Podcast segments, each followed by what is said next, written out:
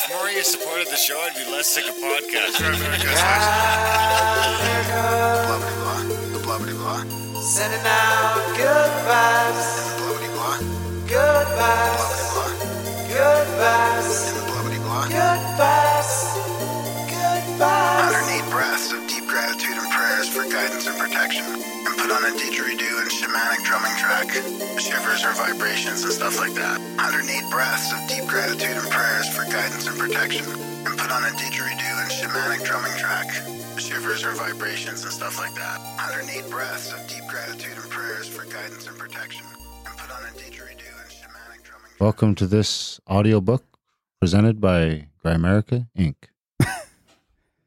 So no, this is an audiobook recording, audio recording of Recovery Dharma, which is a book that just got released. It's the first edition. That's funny, eh? Freudian slip. First edition. First edition of Recovery Dharma: How to Use Buddhist Practices and Principles to Heal the Suffering of Addiction. And it's basically it's free online at recoverydharma.org. It'll be in the show notes. That's a 501c3. I'm going to just explain a little bit about the group. It's a peer-led, grassroots, democratically structured organization. And so it's a group of people that made this book. It's the first edition. There'll be more, but I wanted to read it for anybody that has interest in trying to heal their suffering from addiction. It's a great program. They talk about, there's a couple chapters in there, one on the Buddha and the Dharma, which is the first, second, third, and fourth noble truths. So there is suffering, the cause of suffering, the end of suffering, and the path. And there's an eightfold path, which includes wise understanding, intention, speech, action, livelihood, effort, mindfulness, and concentration. And then there's another chapter on Sangha, which is working with your wise friends and mentors and working with others and talking about isolation and connection. And then recovery is possible. So it's a fantastic book. If you're interested, look up the website, recoverydharma.org, for meetings in your area. And there's also online meetings. There's a bunch of Dharma talks and meditations as well. So yeah, hope you enjoy, and hopefully you can end the suffering of addiction. Yeah, 100%. Hopefully you can, it might not be, it's not really an episode per se for everybody, but this is probably a good one to just have in the back catalog for you guys to have at your disposal. Maybe you do know someone that's struggling with addiction. Yeah, exactly. Maybe pass it on. Maybe you meet someone that's struggling with addiction. You can just send them this link, and they have a book that they can just listen to for free, and it's easy and it's concise. Exactly. So spread it around as much as you can, and it'll probably be on YouTube as well. It'll get automatically uploaded to YouTube. Yeah. So it'll have. Actually, we'll put out that'll have the art of the book logo on the YouTube channel, and that'll be a spot for people that don't listen to podcasts that you can just forward it as a YouTube thing. Yeah. So spread the knowledge. Yeah. Make the world a better place. Yeah. Thank you very much. Recovery Dharma: Using Buddhist Practice and Principles to End the Suffering of Addiction. Preface. Once we make a decision to recover from addiction, to substances, habits, people, whatever, it can be scary. The feeling is often one of loss and loneliness, because recovery can shake our sense of identity, our idea of who we are. Who will I be if I let my addiction go? Once we make a decision to recover from addiction, to substances, habits, people, whatever, it can be scary. The feeling is often one of loss and loneliness, because recovery can shake our sense of identity, of who we are, and our idea of who we are. Who will I be if I let my addiction go? Change can be hard to face, even if we know we're letting go of something that's a danger to us. For many of us, the first and most significant challenge was finding a safe and stable place to begin healing. This is a book about using Buddhist practices and principles to recover from addiction, but you don't need to become a Buddhist to benefit from this program. One of the most revolutionary things the Buddha taught was that the mind is not only the source of great suffering, due to craving, greed, anger, and confusion, but the cure for that suffering as well. So what we're doing is using an ancient, proven way to literally change our minds. And we're choosing to trust in our own potential for wisdom and compassion for others and ourselves. What you have in your hands is a collaboration from many members of our community. It's intended to be a friendly guide for those new to this path as well as long-term practitioners.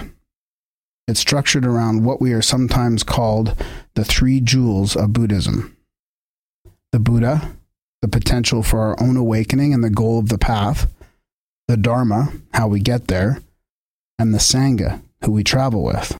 We'll share how we've used this program to recover from addiction and the ways we've made it our own, not as a one-size-fits-all approach, but as a dynamic set of tools and techniques that anyone can use to find relief from the suffering of addiction. Introduction.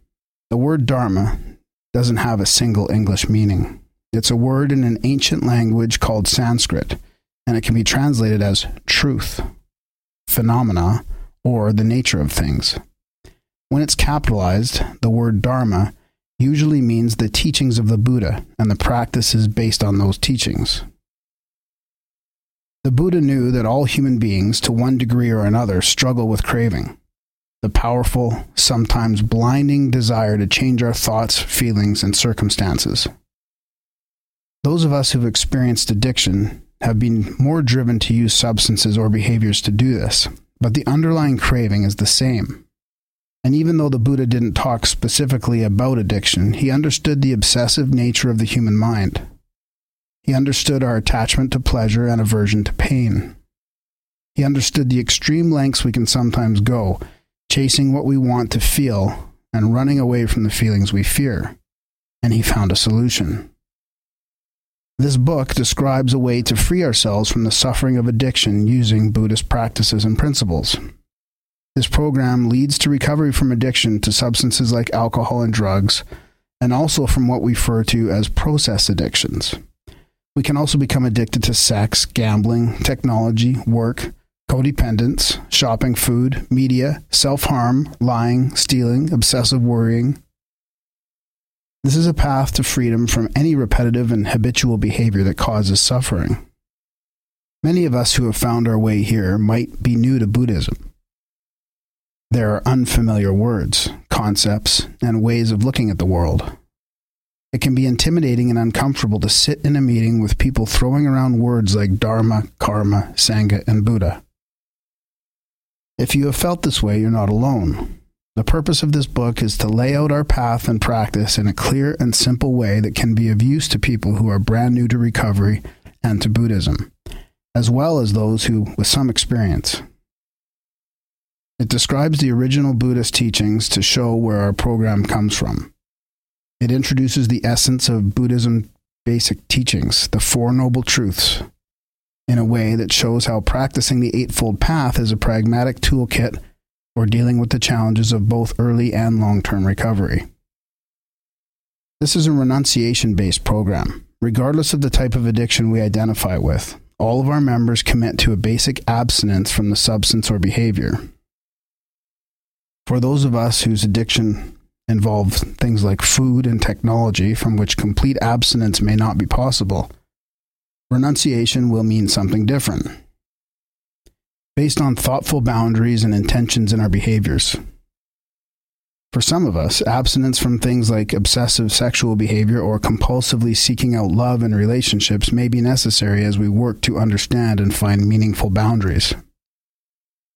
Many of us have found after renouncing our primary addiction for a period of time, other harmful behaviors and process addictions become apparent in our lives.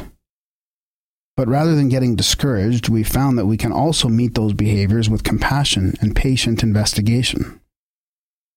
We believe recovery is a lifelong, holistic process of peeling back layers of habits and conditioned behaviors to find our own, sometimes hidden, potential for awakening. Our program is peer-led. We don't follow any one teacher or leader.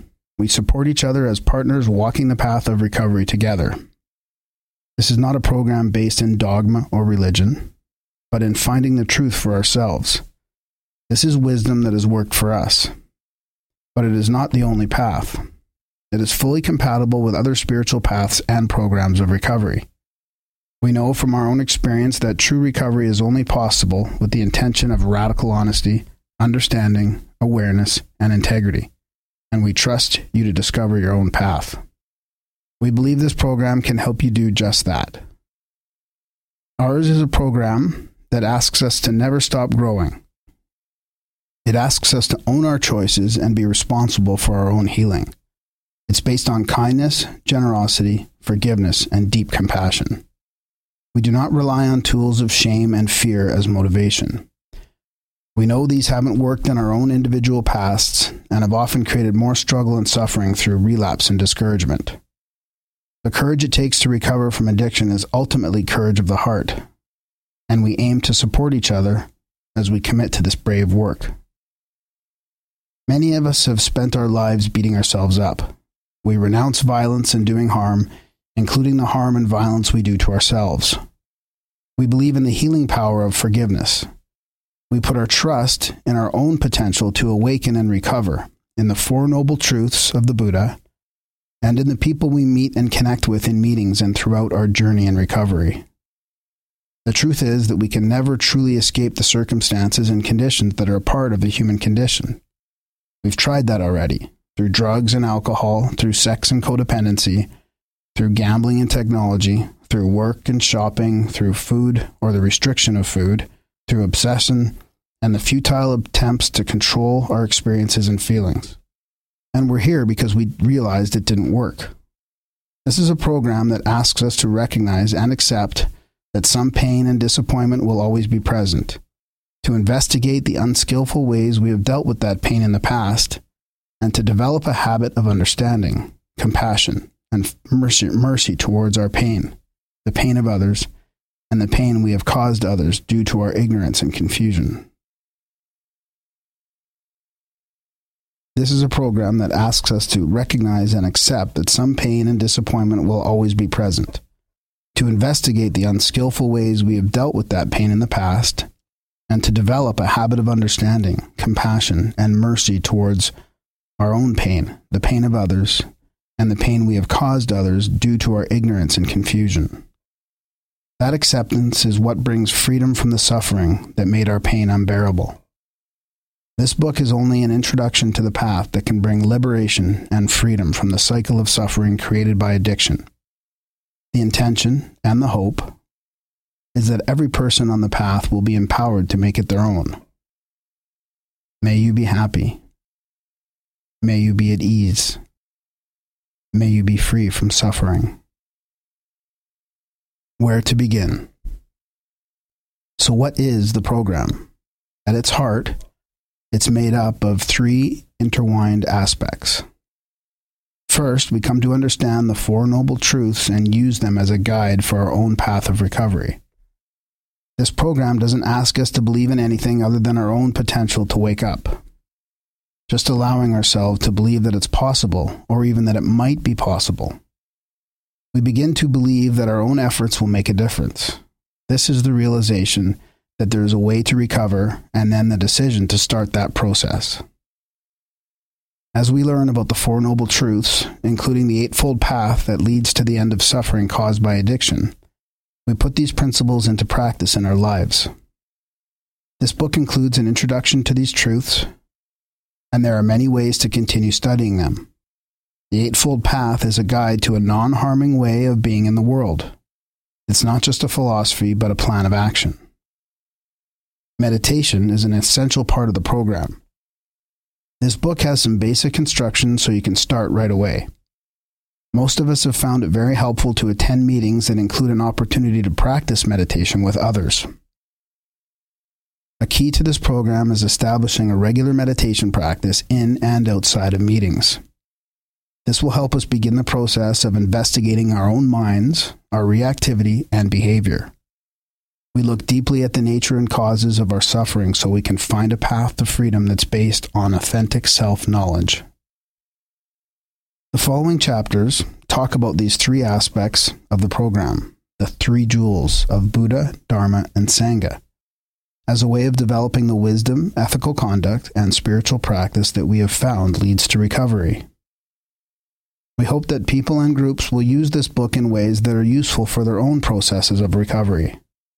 We offer some suggestions in that spirit. You're invited to take what works for you and leave the rest. At the end of each section are a series of questions to explore. These inquiries can be used as part of a formal process of self-investigation with a mentor, wise friend, or group, as tools to explore a specific life situation, as guides for daily self-inquiry practice, or as meeting discussion topics. A wise friend or mentor can be of great help in deepening your understanding, and we encourage you to reach out to people you encounter at meetings. Supportive friendships are an integral part of the practice. The questions may bring up shame, guilt, or sadness, or for some, potentially activate trauma. It can be very beneficial to get support set up ahead of time, such as taking the questions only one at a time, timing the work so you can have a chance to engage in self-care afterwards, and so forth. The intent of the questions is to deepen our practice so we can experience relief sooner, not to bring us more suffering. Our path is not a checklist, but is rather a practice in which we choose where and how to invest our energy in a way that is both wise and compassionate towards ourselves and others. We do not complete our journey based on how much we meditate, or how many meetings we go to, or how many written inventories we've completed. The practice of the Eightfold Path helps us develop insight and self-compassion as we begin to look into the causes and conditions that led to our own suffering with addiction. The tools will come to bear the signs of wear and markings of our using them. The path doesn't have an end. Your life, like all of ours, will probably continue to present you with challenges. What the path does offer, however, is a way out of the suffering that our habitual reactions to challenges often bring, and an end to the illusion of escape we tried to find in substances or behaviors. It's a way to break our own chains with our own hands. It's a path of freedom. The practice. Renunciation. We understand addiction to describe the overwhelming craving and compulsive use of substances or behaviors in order to escape present-time reality, either by clinging to pleasure or running from pain. We commit to the intention of abstinence from alcohol and other addictive substances. For those of us recovering from process addictions, particularly those from which complete abstinence is not possible, we also identify and commit to wise boundaries around harmful behaviors, preferably with the help of a mentor or a therapeutic professional. Meditation. We commit to the intention of developing a daily meditation practice. We use meditation as a tool to investigate our actions, intentions, and reactivity. Meditation is a personal practice, and we commit to finding a balanced effort toward this and other healthy practices that are appropriate to our own journey on the path. Meetings. We attend recovery meetings whenever possible, in person and or online. Some may wish to be a part of other recovery fellowship and Buddhist communities. In early recovery, it is recommended to attend a recovery meeting as often as possible. For many, that may mean every day. We also commit to becoming an active part of the community, offering our own experiences and service whenever possible. The path. We commit to deepening our understanding of the Four Noble Truths and to practicing the Eightfold Path in our daily lives. Inquiry and investigation. We explore the Four Noble Truths as they relate to our addictive behavior through writing and sharing in-depth, detailed inquiries. These can be worked with the guidance of a mentor, in partnership with a trusted friend, or with a group. As we complete our written inquiries, we undertake to hold ourselves accountable and to take direct responsibility for our actions, which includes making amends for the harm we have caused in our past. Sangha, wise friends, mentors. We cultivate relationships within a recovery community to both support our own recovery and support the recovery of others. After we have completed significant work on our inquiries, established a meditation practice, and achieved renunciation from our addictive behaviors, we can then become mentors to help others on their path to liberation from addiction. Anyone with a period of time of renunciation and practice can be of service to others in their Sangha. When mentors are not available, a group of wise friends can act as partners in self-inquiry and support each other's practice. Growth. We continue our study of these Buddhist practices through reading, listening to Dharma talks, visiting, and becoming members of recovery and spiritual sanghas, and attending meditation or Dharma retreats when we believe these practices will contribute to our understanding and wisdom. We undertake a lifelong journey of growth and awakening. Awakening. Buddha. Most of us enter into recovery with one goal in mind: to stop the suffering that got us here in the first place. Whether that was drinking, using drugs, stealing, eating, gambling, sex, codependency, technology, or other process addictions. As newcomers, most of us would be satisfied with simple damage control. We want to stop harming ourselves or others in particular ways. You're reading this right now because you've had enough wisdom to start seeking the end of suffering of your addiction. You've already taken the first step on the path to your own awakening. Everyone who has made the wise intention to recover, whether they are on their path, has accessed that pure, wise part of themselves that the wreckage of addiction can never touch. So many of us have hearts that are tender and worn raw from the suffering we've experienced. Many of us have collected layers of trauma which often led us to seek temporary relief in our addictive behavior. But then, through our addiction, we added more layers of demoralization and shame that hardened around our heart.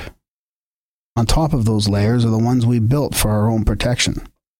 All the ways we've run from pain, all the ways we've pushed people away in fear of being vulnerable, all the ways we've shut parts of ourselves off in order to adapt to what often feels like a hostile world. We started to recover when we let ourselves believe in the part of us that's still there beneath all those layers that we've collected and built. The pure, radiant, courageous heart where we find our potential for awakening. Who were we before the world got to us? Who are we beyond the obsession of our conditioned minds? Who are we beneath all of our walls and heartbreak? Despite the trauma, addiction, fear, and shame, there is still a centered part of us that remains whole. There is a part of us that's not traumatized, that's not addicted, that's not ruled by fear or shame. This is where wisdom comes from, the foundation of our recovery. If you're at the beginning of your recovery journey, it may seem impossible to access this part of you. But the reason you're here is because you already did. It's because you felt some small glimmer of hope, maybe born out of desperation, that there may be a way out, that things could change if you just took wise action and reached out for help. Maybe it feels impossible to have faith in this part of you, to believe that you have had the potential to be someone capable of wisdom and the kindness and ethical deeds, to believe that you can be the source of your own healing and awakening. But don't worry, recovery doesn't happen all at once. The path is a lifetime of individual steps. It's not only the Buddha's example that shows us the way, it's also the examples of people in our recovery communities who have gone through what we have and made it through to the other side. They show us we can, too. So what does the Buddha have to do with recovery? There are two ways in which we use the word Buddha, which means awakened. First, it is the title given to a person named Siddhartha Gautama, a man who lived in modern-day Nepal and India roughly 2,500 years ago. After many years of meditation and ethical practice, he discovered a path that leads to liberation or awakening and the end of suffering. That's why Siddhartha came to be known as the Buddha. The second usage of the word Buddha follows from the first. Buddha can refer not only to the historical figure, but also to the idea of awakening. The fact that each of us has within ourselves the potential to awaken to the same understanding as the original Buddha. When we take refuge in the Buddha, we take refuge not in Siddhartha as a man, but in the fact that he was able to find freedom from his suffering. He was human just like us and experienced suffering just like us. He found liberation from it, and so can we. The story of the original Buddha. To understand the nature of this awakening and what it is we're aiming at, it helps to know something about the life of the man named Siddhartha Gautama. There are many versions of the traditional story of the Buddha.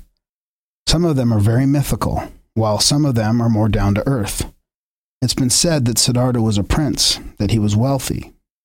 and that he was born into privilege, sheltered from much of the suffering of the world. The story goes that young Siddhartha sneaked away from his palace and saw people suffering from old age, sickness, and death. He realized that no amount of privilege could protect him from the suffering. Wealth wouldn't prevent it, comfort wouldn't prevent it, pleasure wouldn't prevent it. Despite having a life of ease, Siddhartha still found that he experienced suffering and dissatisfaction. He was born with everything, but it wasn't enough. This persistent dissatisfaction with life, whether dramatic or subtle, was referred to as dukkha in the language of the Buddha's time, a word we still use today. All humans experience dukkha, but some of us, particularly those of us who have struggled with addiction, seem to experience it on a more intense level and with worse consequences. What is addiction but the consistent and nagging feeling of not enough? What is addiction other than being constantly unsatisfied? Siddhartha saw clearly that pain was an unavoidable part of life, and he became determined to find a way to put an end to it. He left his family and tried, for a while, the life of an ascetic, the most extreme opposite to his previous life of comfort and wealth. He sat in extremely uncomfortable postures, meditating for long periods of time. He slept very little. He ate very little. He even tried breathing very little. He thought that since material comfort hadn't brought about an end to suffering, maybe the opposite of material comfort would. But it didn't. Pushed to the brink of death, Siddhartha abandoned the idea of extreme asceticism and instead chose what he came to call the middle path. Siddhartha realized that both extremes of pleasure and denial of pleasure had gotten him nowhere near to liberation. Neither extreme had given relief from his suffering, so he set off on his own to meditate. Sitting beneath a Bodhi tree, he meditated deeply and discovered the path that led to the end of suffering. He looked within himself for his own liberation, and he found it. What Siddhartha found meditating under the Bodhi tree is what we refer to as the Dharma, or the truth. It's what the path of Buddhism is based on. Central to this path is the Four Noble Truths and the Noble Eightfold Path, which we'll explain in the next chapter. Siddhartha was called the Buddha, or the one who woke up, because the way most people go through life was thought to be like dreaming or being in a trance. The Buddha spent the rest of his life developing the Dharma into a simple but sophisticated system. He shared it with anyone who would listen, dedicating himself to a life of service to free everybody from suffering. He bucked the trends of his time by letting women and the poorest class of citizens become monastics. Everyone was welcome in his Sangha, his spiritual community. Central to his teachings was that liberation is available to all, to the most broken and oppressed among us, to the sick, to the powerless, to those who have lost everything, to those who have nothing left to lose. All of us, even the most addicted, the most lost, can find our way to awakening. Walking in the footsteps of the Buddha. The story of the Buddha may seem far removed from our everyday reality, but his life, both before and after his awakening, offers us a model for our own lives. Probably all of us can relate to the suffering that seems to be unavoidable in life. In some way or another, the signs of aging, sickness, or death have touched us all. We've experienced the truth of impermanence. The highs and pleasure we achieved in our addiction always eventually wore off, but we kept chasing them anyway. We endured other forms of suffering, some of it self-inflicted, and some of it at the hands of others. And we've dealt with the subtle forms of dukkha, the annoyances with others, the boredom, the loss of what we want, the inability to keep what we have, the impatience with life, the refusal to accept what is. And what have we done with these experiences of suffering? Maybe we tried to change them. Maybe we tried to avoid them. Maybe we tried to find something more pleasurable to replace what was unpleasant. It's at this point that most of our stories start to look different from Siddhartha's. And it's this difference that led us to this program. Instead of deeply understanding suffering, we found ways to avoid it or to replace it with something we found more pleasurable. For some of us, that came in the form of drinking or using. For others, it came in the form of sex, relationships, food, self-harming, technology addiction, workaholism, or gambling. And for a lot of us, our stories contain some version of all of the above, Whatever our behavior was, we found it was just a temporary solution that always led to deeper suffering for ourselves and others. We've come to realize that our stories don't have to continue like this. The life of Siddhartha and the lives of countless people we meet in recovery who have found an end to suffering of addiction prove to us that there is another way. We, too, can look back upon our lives and see clearly the path that brought us here. We can examine our own actions and intentions and come to understand how we shape our own future. And we can gain insight into the nature of our own suffering and follow a path that leads to less harm and less suffering. This is a path of practice. While the Buddha can be an ideal that inspires us, he won't do the work for us. The Buddha wasn't a god. There's nothing miraculous about the path we follow. We believe, and experience has shown us, that good results come when we put the necessary effort into our own recovery. This is a program of empowerment. We take responsibility for our own actions and intentions. The Sangha is here to help us along the way. None of us is expected to become an ascetic. We don't have to become monks or nuns, and we don't have to meditate for hours each day. We don't have to become Buddhists. But we have found that the path outlined in the Four Noble Truths can lead us to liberation from both the suffering of addiction and the suffering that comes from simply being human, and we trust in the potential in all of us to find freedom from this suffering. The Truth, Dharma. As people who have struggled with addiction, we're already intimately familiar with the truth of suffering. Even if we've never heard of the Buddha, at some level we've already understood the core of his teachings, that in this life there is suffering. It can be incredibly liberating to hear this said so plainly and directly. No one is trying to convince us or convert us. No one is telling us we have to believe something. No one is sugarcoating our experience. For once, it feels like we're being told the truth. The Buddha also taught the way to free ourselves from this suffering. The heart of these teachings, which we call the Dharma, is the Four Noble Truths. These truths and the corresponding commitments are the foundation of our program. Number 1, there is suffering. We commit to understanding the truth of suffering. 2, there is a cause of suffering. We commit to understanding that craving leads to suffering. 3, there is an end to suffering. We commit to understanding and experiencing that less craving leads to less suffering. 4, there is a path that leads to the end of suffering. We commit to cultivating the path. Like a map that shows us the path, these truths help us find our way in recovery. The First Noble Truth, there is suffering. Some of the ways in which we suffer are obvious, like hunger, pain, disappointment, and feeling separated or excluded. Some are less obvious, like feelings of anxiety, stress, and uncertainty. We suffer as we struggle with aging, sickness, and death. As much as we want to hold on to these things, people, and feelings we like, we'll always have to deal with separation and loss. There's suffering any time we want these things to be different than they are. The First Noble Truth rests on the understanding that our lives are unsatisfactory due to the fact that experiences are impermanent and impersonal. Our senses, which the Buddha understood to include not just hearing, seeing, smelling, tasting, and touch, but also thinking, are unreliable and temporary, which means that the way we experience and make sense of the world is constantly changing. We suffer because we keep expecting these temporary experiences to satisfy our craving for pleasure or to avoid pain.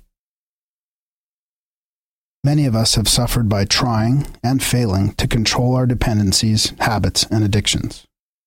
We've used every kind of willpower, bargaining, planning, and magical thinking, each time imagining the result would be different and beating ourselves up when it turned out the same. How many times did we promise, just this one last time, then I'm done? I'll just use or drink on the weekends and only after work or only on special occasions. I'll never drink in the morning. I won't do the hard stuff. I'll never get high alone. I'll never use at work or around my family. I'll never drink and drive. I'll never use needles. How many diets have we tried? How many times have we said we wouldn't binge or purge or restrict calories or over-exercise? How many times have we looked at the scars on our arms and vowed never to cut again? How many times have we let our wounds heal only to break them open once more? How many limits have we set on ourselves around technology or work only to get sucked back in? How many times have we vowed no more one-night stands, vowed to stay away from certain people and places and websites? How many times have we crossed our own boundaries and been consumed by shame? How many mornings did we wake up hating ourselves, vowing to never again do what we did last night, only to find ourselves repeating the same mistake again just a few hours later? How many times do we attempt to cure our addictions with therapy, with self-help books, with cleanses, with more exercise, by changing a job or relationship? How many times did we move, thinking that our shadow wouldn't follow us? How many promises did we make? How many times did we break those promises? Having suffered and struggled with addiction in its many forms, you've come to understand this first truth as it relates to recovery. Addiction is suffering. We suffer when we obsess, when we cling and grasp onto all those delusions of addiction, all the impermanent solutions to our discomfort and pain. We've tried to cure our suffering by using the very substances and behaviors that create more discomfort and pain. In all our attempts to control our habits, we've still been clinging to the illusion that we can somehow control our experiences of the world. We're still caught in the prison of suffering. In fact, we're reinforcing the walls of that prison, building them taller and stronger as we act on our addictions. Liberation comes when we gain a clear understanding of where our real power lies and where we are throwing it away. This is a program of empowerment. It's a path of letting go of behavior that no longer serves us and cultivating that which does. Trauma and attachment injury. For many of us, suffering also exists as trauma. Trauma is often described as the psychological damage that occurs after living through an extremely frightening or distressing event or situation. It's caused by an overwhelming amount of stress that exceeds our ability to cope and may make it hard to function even long after the event. Trauma can come from childhood experiences or from events that occur in our adulthood. It can be sudden, or it can develop over time from a series of events that change how we perceive the world. While trauma frequently comes from life-threatening events, any situation that leaves one feeling emotionally or physically in danger can be traumatic. It's important to note that it's not the objective facts of the event alone that determine how traumatic it is. It's the subjective emotional perception of the person who experiences it. Generally, the more terror and helplessness we feel, and the longer that terror lasts, the more likely it is that it will be traumatized. Attachment injury can be just as insidious and harmful as trauma, and can have the same impact. It's defined as an emotional wound to a core relationship with a caregiver, often caused by abuse, neglect, or inconsistency of care in early childhood. Attachment injury and trauma can impact our recovery and meditation practice in slightly different ways. With trauma, we may feel fear, even panic, or distrust when asked to sit in meditation, even when intellectually we know we're in a safe place with a supportive group. It may be triggering to be asked to be present in our bodies and minds, or to focus on our breath.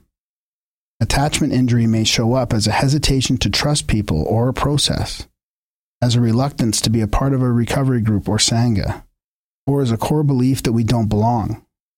In this case, the nurturing thing to do for ourselves might be to lean into this discomfort and compassionately engage and investigate the stories we're telling ourselves about not belonging.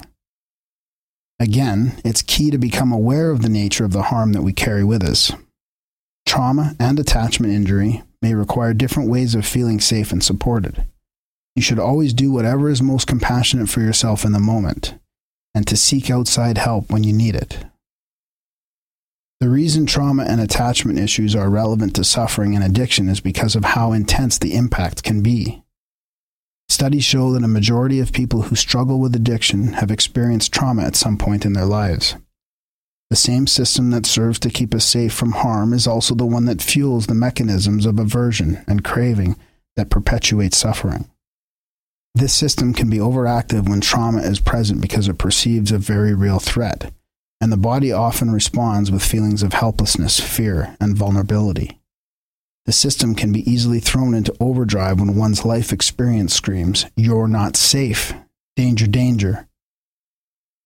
For some people, symptoms of trauma may be increasingly severe and last long after events that originally caused the trauma have ended.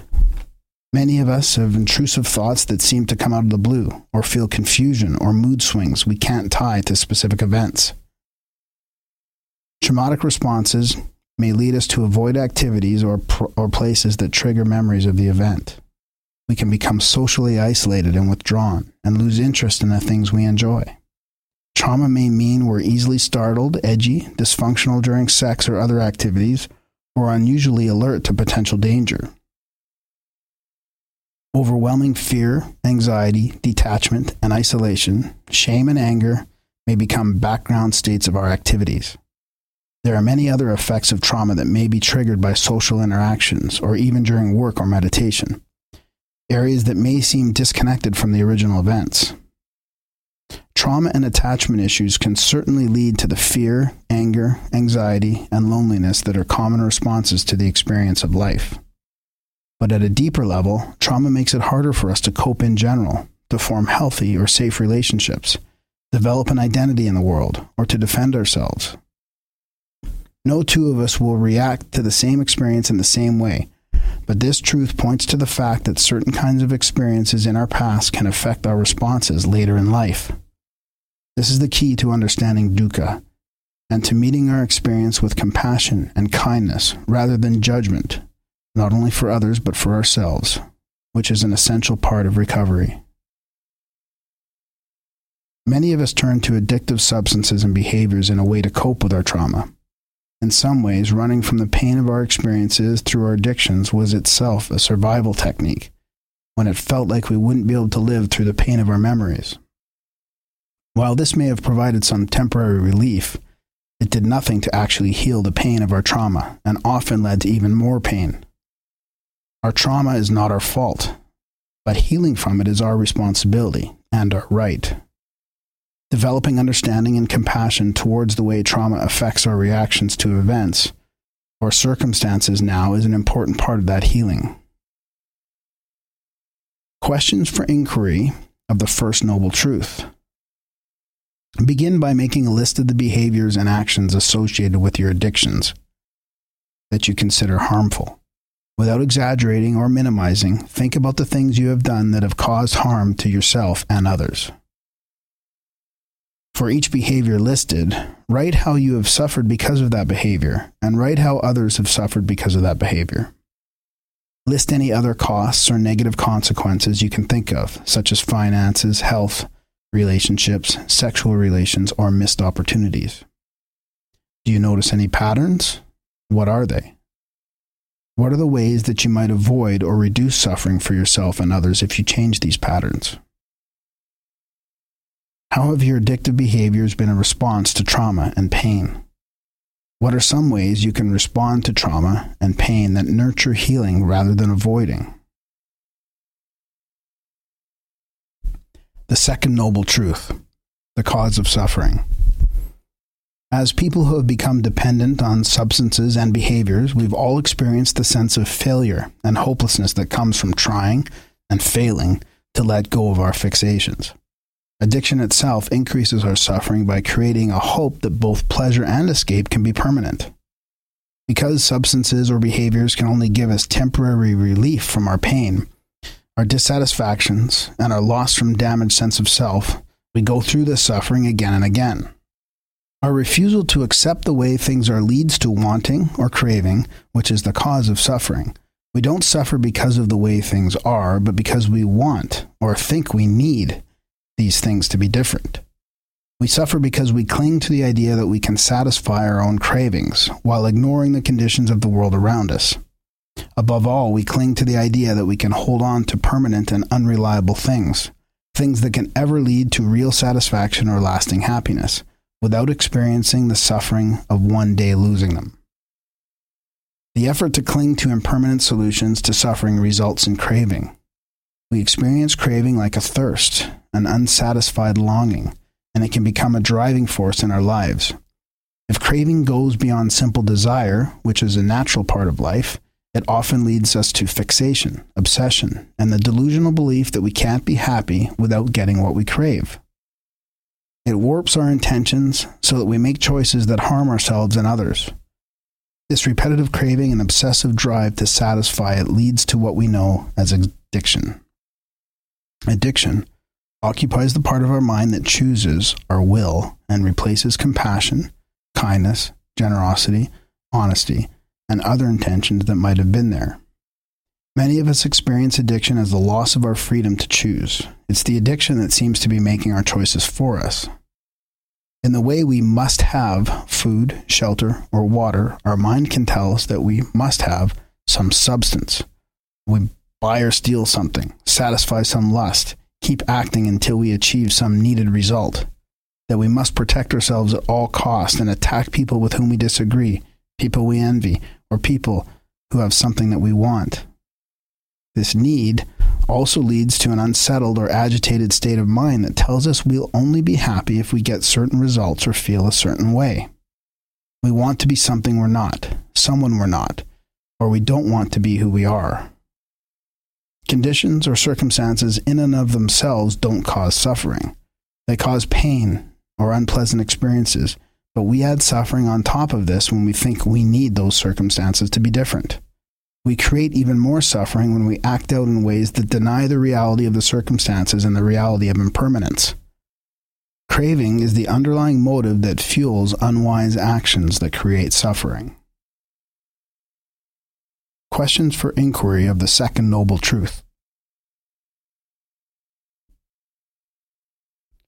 List situations, circumstances, and feelings that you may have used harmful behavior to try and avoid. List the emotions, sensations, and thoughts that come to mind when you abstain.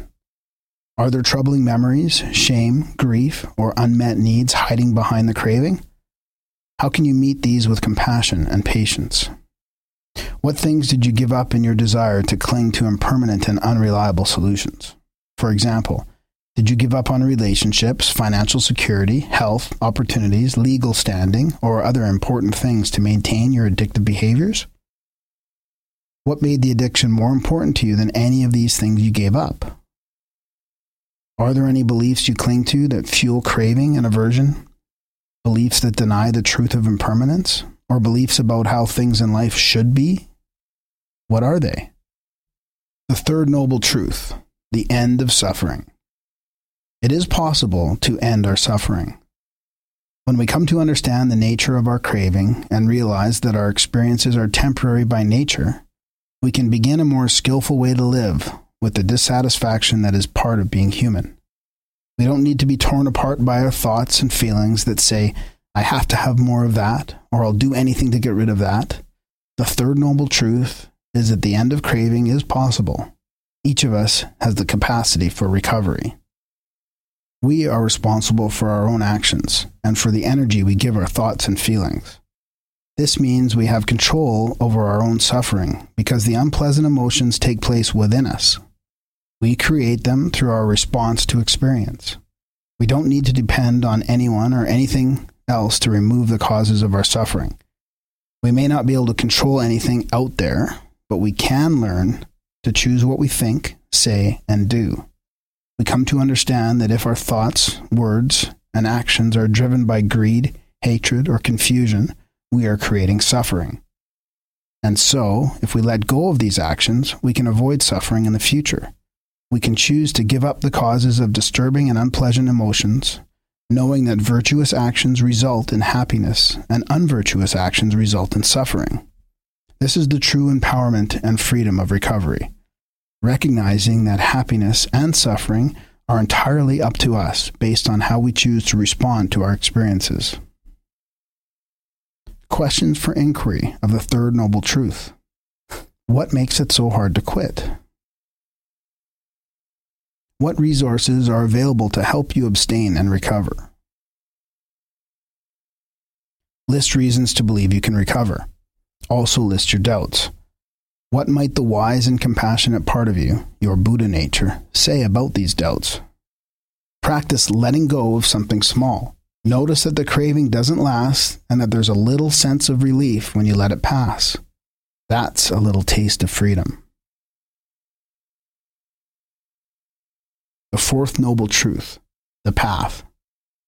The Buddha taught that by living ethically, practicing meditation, and developing wisdom and compassion, we can end the suffering we create by resisting, running from, and misunderstanding reality. The fourth noble truth is a summary of the essential elements to recovery, or awakening, called the Eightfold Path. The path is a set of instructions, a practice, and a way to investigate and be aware of the conditioned responses that we cling to. These are the 8 factors of the path: wise understanding, wise intention, wise speech, wise action, wise livelihood, wise effort, wise mindfulness, and wise concentration. These 8 factors can be broken down into 3 groups: the wisdom group of wise understanding and intention, the ethics group of wise speech, action, and livelihood, and the concentration group of wise effort, mindfulness, and concentration.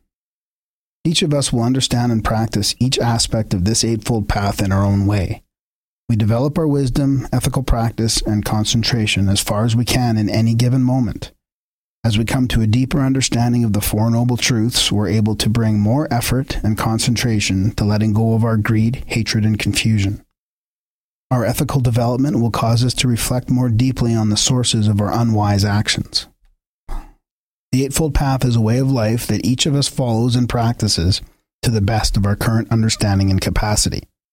The path is not a religious journey and has nothing to do with belief, prayer, worship, or ceremony. It's a guide to practice and a path to a deep experience of the Noble Truths. Questions for inquiry of the Fourth Noble Truth. Understanding that recovery and the end of suffering is possible, what is your path to recovery and ending the suffering of addiction? Be honest about the challenges you might face and the tools and resources you will use to meet those challenges. What behavior can you change to more fully support your recovery? What does it mean to you to take refuge in the Buddha, the Dharma, and the Sangha for your recovery?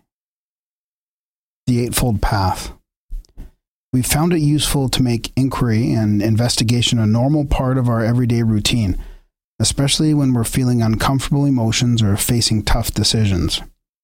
We can take a moment to pause and sit with whatever it is we're experiencing, identify our situation, and just allow it to be there, with compassion and without judgment, and then use the Eightfold Path as a guide to go inward and forward.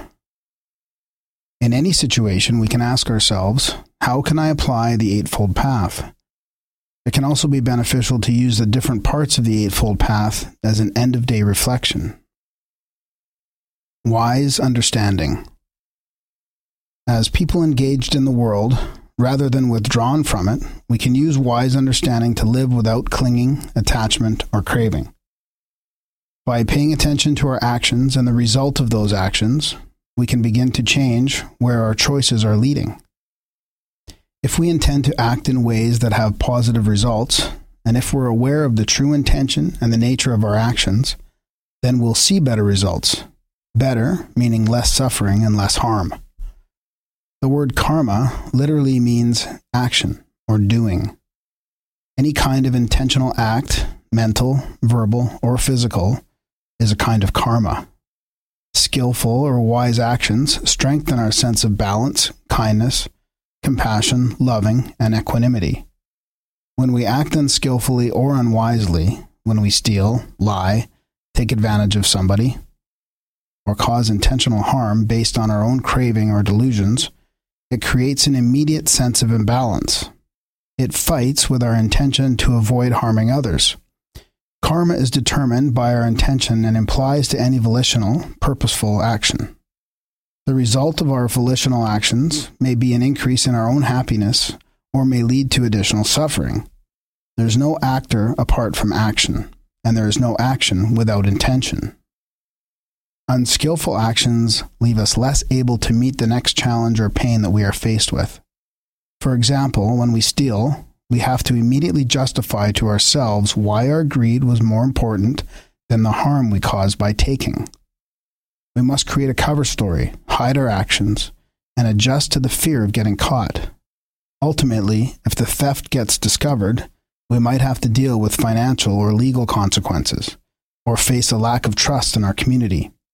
Similarly, when we're dishonest, we immediately focus energy on maintaining the untruth.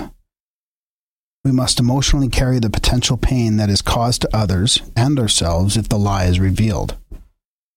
This understanding of karma rests on the insight that we are responsible for our own happiness and misery, and that there is a cause to every experience of happiness or misery.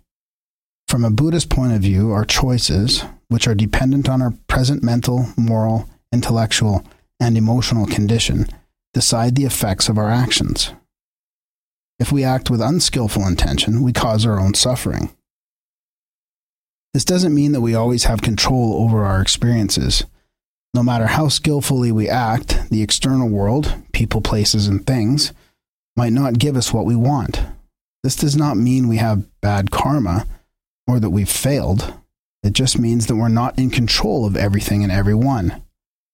The point is that regardless of what the outside world throws at us, we're responsible for how we respond to it and how we tend to our internal world. At the end of the day, we have the choice whether to go to bed as somebody who acted wisely and compassionately or as somebody who didn't. It's important to note that being responsible for our own happiness and suffering doesn't mean we're responsible for hurts or traumas that we've been done to us by others, or by circumstances that are out of our control. Many of us have had very real experiences of victimization, oppression, and trauma through no fault of our own. The pain from these experiences should be met with compassion and care, not minimized or pushed away. In recovery, we learn that we don't have to add an extra layer of suffering to this pain. We can begin to heal rather than let these experiences control and limit us. Without discounting or ignoring the ongoing effect of trauma in our lives, we begin to understand that our reactions when that trauma comes up for us now can change our experience of suffering and happiness. The Buddhist perspective is that our present mental, moral, intellectual, and emotional circumstances are the direct result of our actions and habits, both past and present. How we choose to respond when confronted with pain or discomfort will change our ability to skillfully deal with suffering when it arises. We can also take solace in the fact that we're not alone, that every person has difficult and unpleasant experiences. It's how we respond to pain that determines our experience. Questions for inquiry of wise understanding. Think of a situation in your life that is causing confusion or unease. What is the truth of this situation? Are you seeing clearly, or are you getting lost in judgment, taking things personally, in stories I'm telling yourself, or repeating past messages you've internalized? How? In what situations and parts of your life do you have the most difficulty separating desire from need? Are there areas or relationships where the drive to get what you desire overshadows any other consideration? Has this changed as you begin or continue in recovery? Are there parts of your life where you are driven to continue unpleasant experiences because you think you must or need to? How is karma, the law of cause and effect, showing up right now? Where in your life are you dealing with the effects or aftermath of action that you took in the past, both positive and negative? Wise intention. Wise intention describes the attitude or approach we take toward ourselves and the world. We can choose non-harming by avoiding actions that have harmful results, detaching from the cravings that seem overwhelming in the moment, and develop a kind of compassionate stance toward both ourselves and the world. Wise intention leads us to stop doing things based on ill will, hatred, violence, and selfishness. It impacts all of our relationships with ourselves, other people, our community, and the world as a whole. Wise intention is deciding to act in ways that produce good karma and to avoid actions that produce bad karma. We start by looking at all the kinds of thoughts that cause us to act in wholesome or unwholesome ways. If our thoughts are based on confusion, fear, and greed, then our actions will bring bad results. If our thoughts are based on generosity, compassion, and avoiding clinging, then our actions will bring good results. Thoughts that are based in loving kindness and goodwill, that are free from the desire or intention to cause harm, lead us to act in a wholesome manner. There may be times when we don't necessarily want to act in a wholesome manner. We may know what's the right thing to do, but just don't want to do it. It's in these moments when we can focus on our intention. Maybe we aren't ready to do the difficult thing, to quit a certain behavior, to set a boundary, or forgive someone for whom we hold a resentment. But we can set the intention to do so and investigate our willingness in meditation by repeating statements like, "May I have the willingness to forgive? May I have the willingness to quit smoking?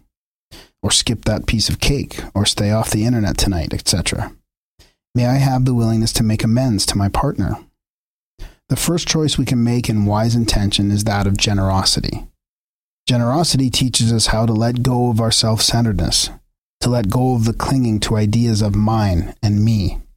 Selfishness or self-centeredness is one of the ways we justify and cling to our addictive behaviors. Generosity comes from the awareness that we're holding on too tightly to our selfishness in a given moment. The karmic result of looking at the world only through the lens of me and mine and what I want leads to loneliness, separation, and dissatisfaction. Letting go of this clinging can be the solution. Without generosity, the mind is confined to a small, tight space. Anything that's not about me and mine is off limits. During times in our lives when we become dependent, our world becomes focused on satisfying our cravings, on holding on to what we want right now. We get sucked into the reactivity of survival mode, believing that we must have our addictive substance or behavior to survive. Our needs for relief or pleasure consume us, and we become blind to the needs of those around us. We may even begin to see them as threats. We can break out of this cycle by opening our hearts, by being present for and in service to other people. Generosity allows space to respond to those around us, to include their well-being in our choices. This can, of course, be a tricky concept for those who struggle with issues of codependency. Generosity does not mean giving of ourselves without boundaries until we are depleted. It does not mean using helping as a form of manipulation to get what we want. Again, what's important here is that we're honest about the intention behind our actions. We try not to confuse intention with impact. Our intention may be to not harm, but sometimes the impact is that we hurt someone. Many of us have experienced this in our addictions. Without intending to, and often without even being aware of it, we've created wreckage in other people's lives. The way we choose to practice compassion and recovery is by being accountable when our actions hurt someone, and by acknowledging this hurt without blame or shame, defensiveness, or justification. Generosity allows us to cultivate appreciative joy, which is one of the four heart practices of Buddhism, along with compassion, loving kindness, and equanimity. Joyful appreciation is simply being happy when someone else has good fortune, happiness, and peacefulness. Generosity leads us to appreciate the happiness of others rather than having feelings of envy, jealousy, or wanting them to be just a little less happy so we seem a little more happy by comparison. We want the other person's happiness to increase, for them to become more at peace, and so we learn to appreciate those things in their lives. In the moment of giving, of generosity, we've let go of self-centered desire and grasping what is mine, or what brings me pleasure. We're giving up any ill will or aversion we feel toward the person and toward the world. Instead of creating separation and withdrawal, we're actively fostering appreciation for the closeness and connectedness of the world. This is a joy that's not weighed down by selfish desires, envy, or resentment. It's the purity of happiness for someone else's good fortune. We can choose to cultivate this feeling of joy in the happiness and success of others, without the need to compete or compare. It's actually a feeling that's natural to humans, but it's often neglected when our attention is focused on selfish craving. This is the true seat of generosity, delighting in the happiness of others without needing anything in return. The second heart practice is compassion, which is first of all a willingness to come close to pain, to recognize it, honor it, acknowledge it, and respond to it wisely. This isn't easy because just as we want to run from or suppress our own pain, we also want to avoid being within the pain of others. Compassion means sitting with our own pain and that of others. It stops the cruelty of indifference. Compassion for ourselves is crucial. Self-compassion is the key to healing the shame and guilt that we often feel as we begin to recognize the harms we cause through our addictions. Compassion is not just offering sympathy and a helping hand. It's also an intention to avoid causing harm to others and ourselves. This is where we can most easily see the difference between skillful and unskillful actions, between wholesome and unwholesome intentions. Cruelty and all the harm it creates in the world comes from a lack of compassion. Cruelty is a desire to cause pain. Compassion is caring about the welfare and happiness of others. Compassion rests on the renunciation of harming living beings and is not only the wish, but also the intention to put an end to their suffering. We need to open our hearts, not just our minds, to all the suffering that is here, that is experienced in the world. Compassion is not only a feeling, it is an action. The third heart practice is loving kindness, also known as metta. These are thoughts that are free from ill will, simply wishing that somebody else be happy, that they be well and free from suffering. It's the choice to include the well-being of everyone in how we act in the world. Metta isn't conditional. It isn't something we offer only people we like. We can have concern and care even when we're feeling our own pain. We can bring metta to mind when we're faced with a difficulty or torn by conflicting feelings about the conditions of life at the moment. Metta doesn't depend on people acting in a certain way, on our feeling a certain way in the moment, or on the result of our caring. It frees us from caring only about the well-being of others when we think it will lead to some outcome. With metta, we don't ask the question, will it do any good to care about this person's well-being? This means that how we think about another person isn't based on their behavior or even on the other person at all. How we think about a person is up to us. And if it's shaped by the practice of metta, then we can care about every person's well-being, even the most difficult and unpleasant people we know. We can honestly hope that everyone finds a way to be happy without causing harm. Wishing this goodwill towards others frees us from the reactivity and anger that can come when we focus on the person's behavior or what we think they ought to do.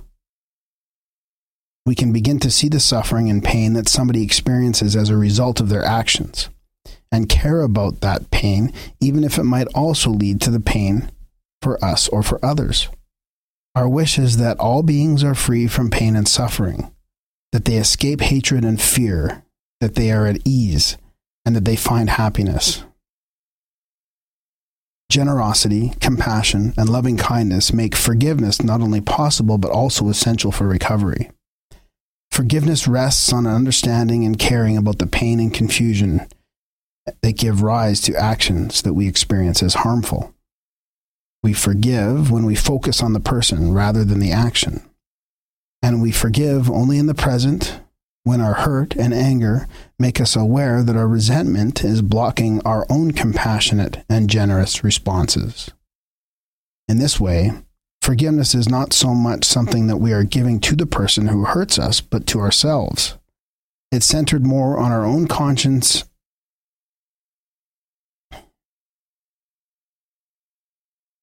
It's centered more on our own conscious intention and how we choose to respond to them.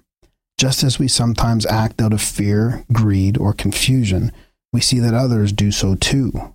Forgiveness doesn't mean that we accept or tolerate harm. It comes from understanding and accepting that the person causing us harm is doing so from a place of pain and confusion. We extend compassion and goodwill to that person, even as we actively try to end the harm. This may mean creating safe boundaries or removing ourselves from exposure to harm, but we do this from a place of compassion and understanding, not resentment.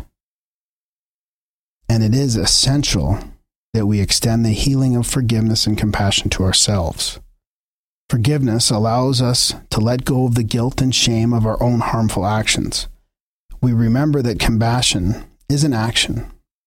So when we forgive ourselves, we also set an intention not to recreate or continue the harm we have caused to others and to ourselves. Making amends is an important part of forgiveness. As we begin to gain clarity about the harm we have caused in our addiction, we commit to make amends for that harmful behavior. We don't make amends for the sake of satisfying some external standard of morality, to be forgiven, or to get something in return. Instead, we use the process as a way to let go of our expectations and disappointment in others and ourselves. In other words, to let go of our attachment to a different past. One of the central principles of karma is that I alone am responsible for the way my actions impact my current responses to the world. We change our habits by letting go of the past and restoring balance in our relationships. Things we did in the past create patterns of behavior that continue to shape our thoughts and intentions in the present. That process doesn't stop until we change our relationship with those patterns and toward the people that we've harmed. Amends are about restoring the balance in our relationships, not about asking for forgiveness from others. In a sense, it is an action we take to forgive ourselves. When we have come to understand and face the reality of our impact on others, we begin to understand the purpose of making amends. Our compassion practice leads to a desire to relieve the suffering of people we've harmed, and a commitment to not cause further suffering. Even if the person isn't a part of our lives any longer, it's possible to acknowledge their hurt and to offer them our goodwill and our remorse. Making amends means we do what we can to remedy the harm or wrong. If that is not possible, we resolve to do some good, not as compensation, but to develop our habits in a different direction. When we intentionally take responsibility for our actions, we let go of harmful avoidance and self-judgment and develop a sense of connectedness, peace, and ease. The starting place for amends is a willingness to forgive ourselves and to take the path of reconciliation, not only with those we have harmed, but also with our own hearts and minds. Generosity, compassion, loving-kindness, and forgiveness allow us to experience equanimity as we face pain and discomfort, both in ourselves and in others. Equanimity is the fourth of the heart practices. During our addictions, we often responded to situations that caused us anger, fear, and resentment, with a craving that the situations be different. We gave up and surrendered to the negative experience of life. Equanimity does not mean giving up. It is more a quality of giving in. It is finding peace exactly where we are, regardless of external circumstances. Equanimity allows us to be right in the middle of things, to understand and accept things as they are without needing to escape. When we gave up, we said, "I don't care what happens." Equanimity, on the other hand, is being able to say, "I can be present for this." It's the acceptance that while there are some things we cannot change, we still have the power over how we respond to them. While we don't always have control over our thoughts and feelings, we do have power over how we feed them. Questions for inquiry of wise intention. During your periods of addictive behavior, how did you act in ways that were clinging, uncaring, harsh, cruel, or unforgiving? Toward whom, including yourself, were these feelings directed? How might generosity, compassion, loving-kindness, and forgiveness have changed your behavior? What actions have you taken that have harmed others? Have you formed an intention to reconcile with both yourself and the person or people you've harmed to make amends? If so, have you found a wise friend or mentor that you can go to for guidance and support in the amends process, which is summarized below? What support can this person provide you as you begin the process of amends? Making amends. Have you done something intentionally that you now recognize caused harm to another? Who has been harmed by your actions? Have you honestly formed the intention not to repeat harmful actions and to learn from the experience in future interactions?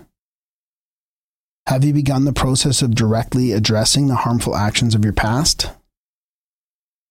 Making amends depends on the circumstance, including your present relationship to the person and the extent to which you can undo the harm caused through direct actions, like correcting a public dishonesty or compensating another for things you have taken that weren't freely offered. Ask yourself, what can I do in the present? Can you address and reconcile with the harm you have caused without forming an attachment to being forgiven? Identify the motivation for making each amends. What actions would restore balance in your own feelings and approach to whomever harm you have caused? Can these steps be taken without causing new harm to the person or the relationship? If you are experiencing a difficult situation or choice in your life right now, investigate the attention you are bringing to this situation. Are you being selfish or self-seeking? How? Are you being driven by aversion, running away from an unpleasant experience, or craving, grasping for pleasure? How? How could you bring in a spirit of generosity, compassion, loving kindness, appreciative joy, and forgiveness to the situation? How would this situation look different if you brought these factors to mind before reacting or responding? If you don't want to, can you at least have the intention and willingness to do so? Wise speech. Wise speech is based on the intention to do no harm. We've all used speech in a manner that may create harm. Lying to keep others from knowing what's really going on, gossiping with the intention of putting someone down or satisfying our desire to be recognized, stealing time and attention by chattering on and on, or trying to convince others to meet our own needs at the expense of their own. Wise speech includes all the ways we use our voices, including in writing and online. The most basic foundation of wise speech is honesty or truthfulness. Dishonesty is not just outright lies, it can take the form of exaggeration, minimizing, or omitting, all with the intention of presenting a false picture or distorting what something actually is. It can take the form of white lies to avoid embarrassment or exposure, half-truths to keep from being caught, or seemingly harmless things said at the expense of others. We may say more than we really know to be true in the hopes of appearing smarter or more confident in our position or feeling. Sometimes we say something before we know the truth. Dishonesty has to do with our intention in speech. Are we motivated by greed, fear, confusion? Are we motivated by a sincere desire to express what's true, what's useful, what's kind, and what's timely? Wise speech means we speak with the intention of not causing harm and of fostering safety and security in our community. In active addiction, we develop the habit of dishonesty. We lie to cover up or mislead others about the nature and extent of our using and behavior. We lie so we can satisfy the craving our fixation feeds by hiding our actions, our feelings, or the amount of money and effort we put into satisfying our craving. Many of us lie just for the sake of lying, because the truth represents a reality we can't tolerate. We get trapped by our secrets, and for many of us, having a double life becomes an addiction all its own. This is why honesty is foundational to recovery. Dishonesty is one of the habits that allow our addictive behaviors to flourish. As a result, recovery needs to start with an honest appraisal of exactly what lies we told and what dishonesty we spread during our addictive behavior. The Buddha provided some guidelines for wise speech, in addition to truthfulness. He said to avoid slander and gossip, recognizing that it causes conflict and unrest in the community, making it less safe. So, when we talk about others, we can ask ourselves, what's our intention? Is it to cause division or exclusion? Is it to cause shame or embarrassment in someone else? or to somehow make ourselves look better at someone else's expense. It's possible to talk about other people with the intention of kindness, generosity, and compassion, to seek understanding or support for another. Gossip and slander don't do this and instead cause harm. Similarly, idle chatter and saying things just to be heard or recognized, or to take up time when we're uncomfortable, can lead people to dismiss or ignore us and may create impatience and intolerance in a community. Wise speech also involves the tone we use when we talk. If we express ourselves in a harsh, angry, or abusive ways, we may not be heard even if we're being truthful. Speaking gently, with the intention of kindness, fosters a community of friendliness and safety. It may sound like wise speech is primarily about discerning when not to speak, but this isn't always the case. Many of us grew up in families where it wasn't safe to talk openly about our thoughts and feelings. Some, because of certain experiences or cultural conditioning, have been taught that we don't have permission to use our voices. For many of us, practicing wise speech may mean learning how to use our voices that have been silenced, how to wisely communicate the needs and boundaries we've gotten used to keeping hidden. Many of us, in an effort to be liked or for fear of rocking the boat, have favored being nice over being honest and true to ourselves. But wise speech teaches us that speaking up, even when it's hard, is sometimes the wise choice, and that speech is never truly kind if we cause harm to ourselves. A final part of wise speech is careful listening. We must listen with compassion, understanding, and receptivity. It can be really helpful to observe how much of the time we spend listening to someone else is actually spent judging them or planning what we're going to say in response. Deep listening, without selfishness or an agenda, is an act of generosity that lets us build true connection. Questions for inquiry of wise speech. How have you caused harm with your speech? Have you been dishonest or harsh with your communication? When and in what specific ways? Do you use speech now to hurt or control people, to present a false idea or image of yourself or reality, to demand attention or relieve the discomfort of silence? Detail specific instances in which you used speech to mislead, misdirect, or distract. Are you careful to avoid causing harm with your speech? Do you say things you know are not true or pretend to know the truth about something when you don't, to appear more knowledgeable or credible than you are? List some examples. Wise action. Wise action is also based on the intention to do no harm and to foster compassion, loving kindness, generosity, and forgiveness. We try to do what's skillful and avoid actions that are unskillful. Wise action asks that we try to make choices based on understanding and not unthinking habits or ignorance. The Buddha suggests that we make a commitment to avoid 5 specific actions that cause harm, a commitment which is known as the 5 precepts. We commit to the 5 precepts as our basic moral system, avoiding specific actions that cause harm. 1. We set the intention to avoid taking the life of another living being, or from causing harm to ourselves or another living being. 2, we set the intention to avoid taking what is not freely given, or stealing. 3, we set the intention to avoid causing harm through our sexual conduct, and to be aware of the consequences and impact of our sexual activity and desire. 4, we set the intention of being honest, of not lying, and of not using speech in a harmful way. 5, we set the intention to avoid the use of intoxicants and intoxicating behavior that cloud our awareness.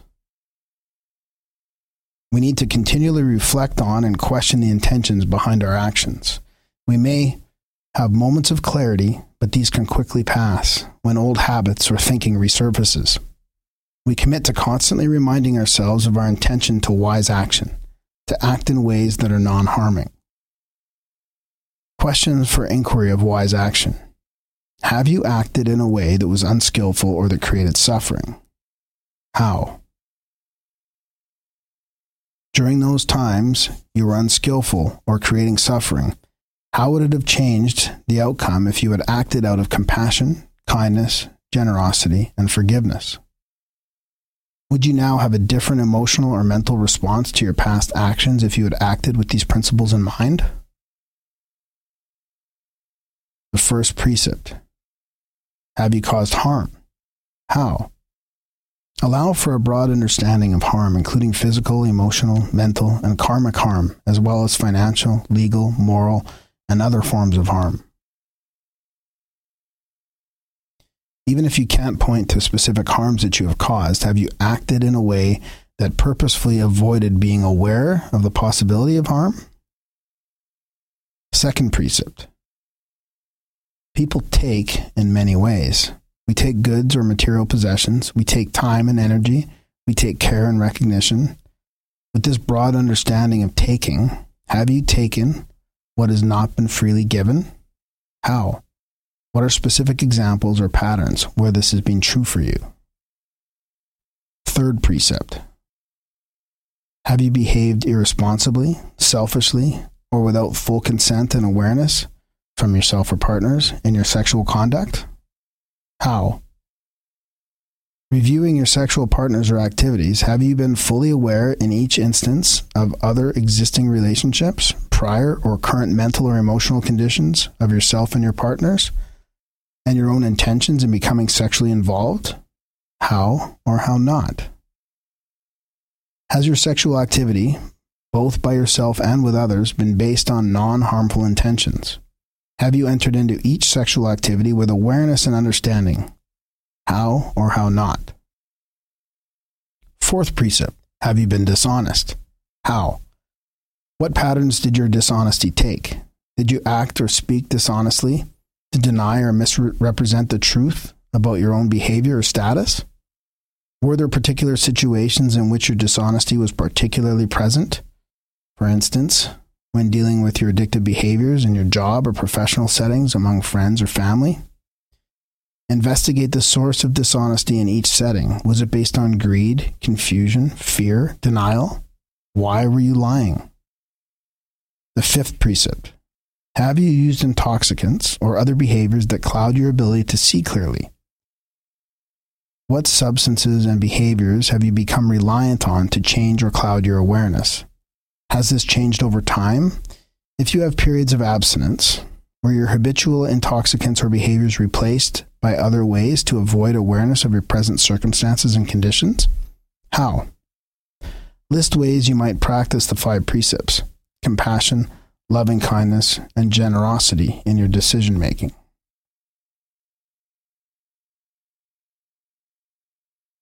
Wise livelihood. The final factor in the ethical group is wise livelihood. Again, the intent is to avoid causing harm. This focuses on how we support ourselves in the world. For most of us, our work occupies so much of our time and attention. So how we choose to make a living takes on special importance. Understanding the principle of karma and knowing that unwholesome activity gives rise to unwholesome karma, whatever choices or circumstances lead us to a particular job need to be recognized as having karmic consequences. We try to avoid jobs that give rise to suffering and seek work that does no harm or reduces suffering. The Buddha mentions 5 kinds of livelihood to avoid: trading in weapons or instruments of killing, trafficking in or selling human beings, killing of other beings, making or selling addictive drugs, or business and poison. We're encouraged to avoid occupations based on dishonesty or injury. Whatever our job is, we can practice it mindfully, with an intention of non-harm, of easing suffering, and of compassion. This means developing an attitude toward our occupation beyond just the money we make. We can develop an approach of service and caring about the effects of our actions on others, both within and outside our workspaces. Wise livelihood is not about judging ourselves or others for their choice of work or to try to limit their choices. Instead, we try to understand why and how we engage in whatever occupation we practice. Whatever work we do, we can maintain an intention of benefiting others. Questions for inquiry of wise livelihood. Does your job cause harm? What is your specific nature of that harm? How can you do your job more mindfully and with an intention of compassion and non-harm? Do you bring an understanding of karma and kindness to your job? Or do you compartmentalize it and exclude it from awareness of wise action? What part does greed play in the choices you make in your livelihood?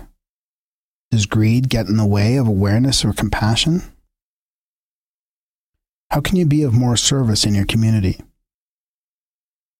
How might you bring a spirit of generosity to your life, both in your profession and outside it? Wise effort. Wise effort is the first of the concentration group. It means concentrating our effort on understanding and recovery and awakening. Wise effort isn't based on how much we should meditate, how much service we should do, or how much time we put into healthy activity. Instead, it's the intention to devote balanced energy to supporting the other parts of the path, particularly wisdom. The first thing to pay attention to is the avoiding situations and states of mind that can lead to unwholesome, unskillful, or harmful responses. We become more aware of conditions in our lives and investigate our own responses and reactions to those conditions. When we're operating out of greed, ignorant, confusion, or thinking we can get what we want, we need to be aware of that. We put in the effort and energy to understand what circumstances allowed these conditions to arise and how we can begin to move away from those responses. Energy or effort is also devoted to letting compassion, loving kindness, generosity, and forgiveness arise when they're not present. If we find ourselves reacting with anger rather than compassion, fear instead of generosity, and blame instead of forgiveness, we can ask how we would respond if those positive factors were present and begin to respond more skillfully. Being hard on ourselves, beating ourselves up, and suffering from perfectionism are all familiar feelings during addiction and recovery. When we shame ourselves for not being good enough, not trying hard enough, not being enough, these are perfect opportunities to practice wise effort, to reflect on the question, in this moment, how can I be kind and gentle with myself? In early recovery, we may be most interested in damage control, simply stopping the destruction and demoralization we have suffered through our habitual, unskillful responses to craving. We can begin by awareness of that craving and learning to make different choices that don't trigger the craving. Sometimes awareness is enough. Sometimes that's all the effort we can muster. As we learn more skillful responses to our triggers, we gain space to have more compassion, loving kindness, generosity, and forgiveness. And as this practice becomes more of a habit, equanimity and peacefulness begin to replace our habits of grasping and selfishness. Pacing ourselves is important, alternating periods of activity and rest. We need to be aware of what our mind, emotions, body, and recovery can handle right now, and avoid the stress that can come from pushing ourselves too far and too fast. We need to avoid those things that put us into unskillful mind states and try to do things that return us to a more easeful way of being in the present moment. Try to remember that whatever your experience is right now, it will pass, often in unpredictable ways. Remind yourself that you don't really know how long an unpleasant or painful experience will last. Try to be open to recognizing and investigating the experience while it's present, without interpreting it as a permanent part of your experience. Recognizing that the craving, experience, or thought will pass makes it easier to avoid the impulse to make an immediate, unskillful response. Questions for inquiry of wise effort. What efforts have you made to connect with a wise friend, mentor, or Dharma buddy who can help you develop and balance your efforts? Think of a situation that is causing you discomfort or ease. What is the nature of the effort you're bringing to the situation? Pay attention to whether it feels balanced or unsustainable, and if you're leaning too far in the direction of either inactivity or overexertion. Are you dealing with overwhelming desires, aversions, laziness, or discouragement, restlessness and worry, or doubt about your own ability to recover? How do these hindrances affect the choice you're making? Are you avoiding feelings by checking out and giving up, or through obsessive busyness and perfectionism?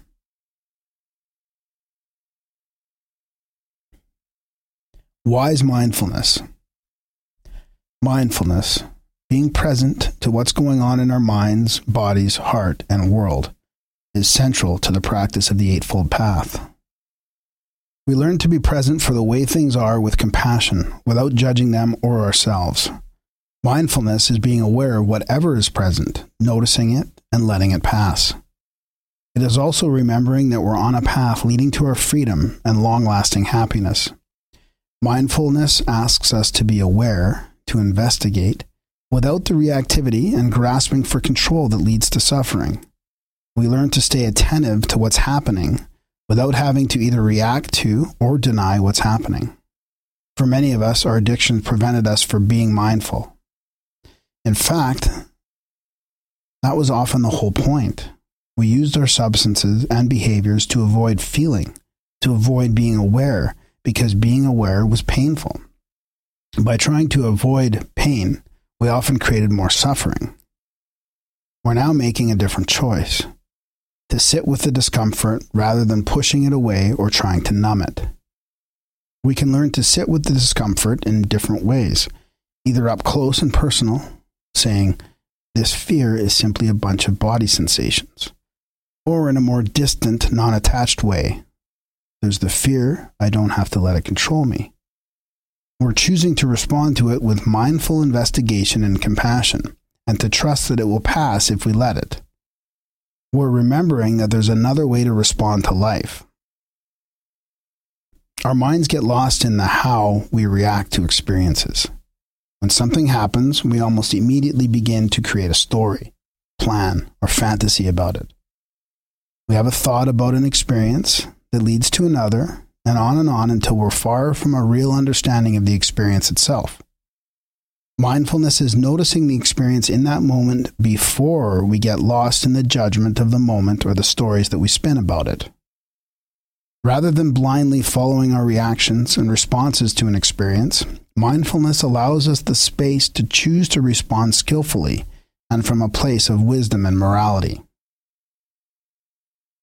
Mindfulness encourages us to be open and to investigate the painful experiences and our habitual reactions to those experiences, rather than to deny, ignore, suppress, or run from them. Most of us have been conditioned to be our own harshest critic from early on, and especially during our fixations on substances and behaviors. We carry the shadow of that judge with us, even as we seek recovery, giving ourselves negative feedback and scrutinizing every effort we make, holding ourselves to impossible standards of perfection. Letting go of that inner critic allows us to be mindful in the present of the efforts we are making, of the compassion and loving kindness we're learning to make a part of our practice and our lives. Remember that we often talk way more harshly to ourselves than we ever would to somebody else. It's useful to notice when we're treating ourselves too harshly, and then shift attention to what we are doing well. We can acknowledge the negative thought and then gently let it go. Mindfulness practice is based on what are called the four foundations. The first foundation, mindfulness of the body, asks us to bring awareness, attention, or focus to breathing and to bodily sensations. Meditations on the breath and body are focused on this awareness. The second foundation is mindfulness of the feeling and feeling tones. This practice involves noticing the emotional tone, pleasure or displeasure, that comes with every sensation, even when the sensation is a thought. It also encourages to notice when a sensation is neither pleasant nor unpleasant, but feels neutral to us. For example, we can experience the sensations of breathing, the sensation of breathing in, the sensation of exhaling, by noticing where in our body we feel the breath most directly. But we can experience the sensations without feeling particular pleasure in the sensations of breathing. Breathing is just there. It's a natural process of being alive. The second foundation instructs us to notice these sensations that are neutral, as well as those that are pleasant or unpleasant. The third foundation, mindfulness of the mind, asks us to notice when attachment, also known as greed or wanting, comes up and to be aware that the attachment arises in the mind. We also learn to notice when the mind is not attached to a particular thought or sensation. The same practice of noticing applies when we become aware of aversion, which we can experience as resistance or even hatred. And when aversion isn't present in the mind, we notice that the mind is free from aversion. In the fourth foundation of mindfulness of mental objects or of mental phenomena, we begin to simply notice when a thought arises, being aware of it without judgment or evaluation, and allow it to pass away without holding on to it and without creating a story out of it. Training in the fourth foundation lets us be aware of thoughts arising and passing away, and that each thought will pass if we allow it to. Two simple practices can make mindfulness more a part of our daily lives. First, we can stop whatever we're doing at any moment and pay attention to the physical sensations of the in-breaths and out-breaths. This simple practice grounds our attention in what's present right now, rather than the voices and the critics that we carry with us. Shifting from the stories and judgments we constantly create during the day to this simple grounding practice of 3 breaths in and 3 breaths out gives us the space we need sometimes to return to mindfulness of the present.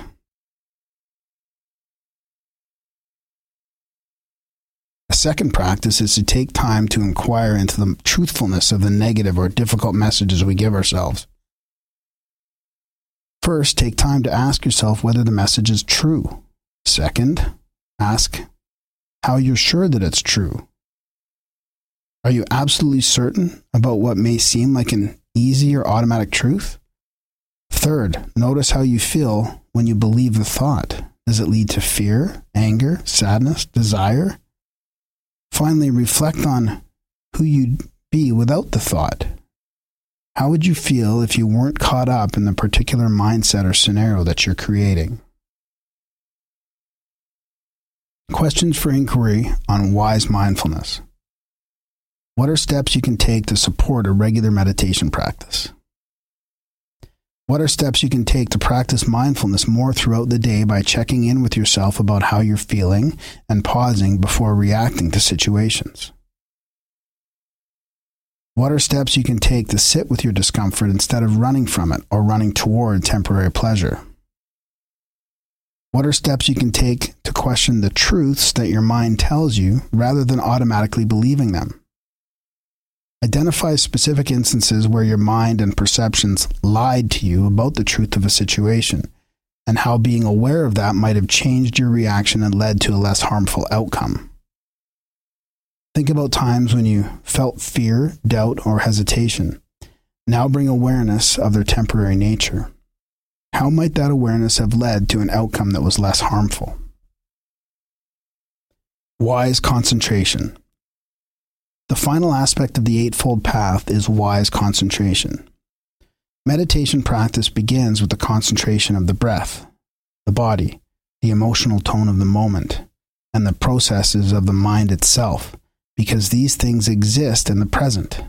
If we focus on breath, for example, we're paying attention to the present moment because our breathing is immediate. It's happening right now.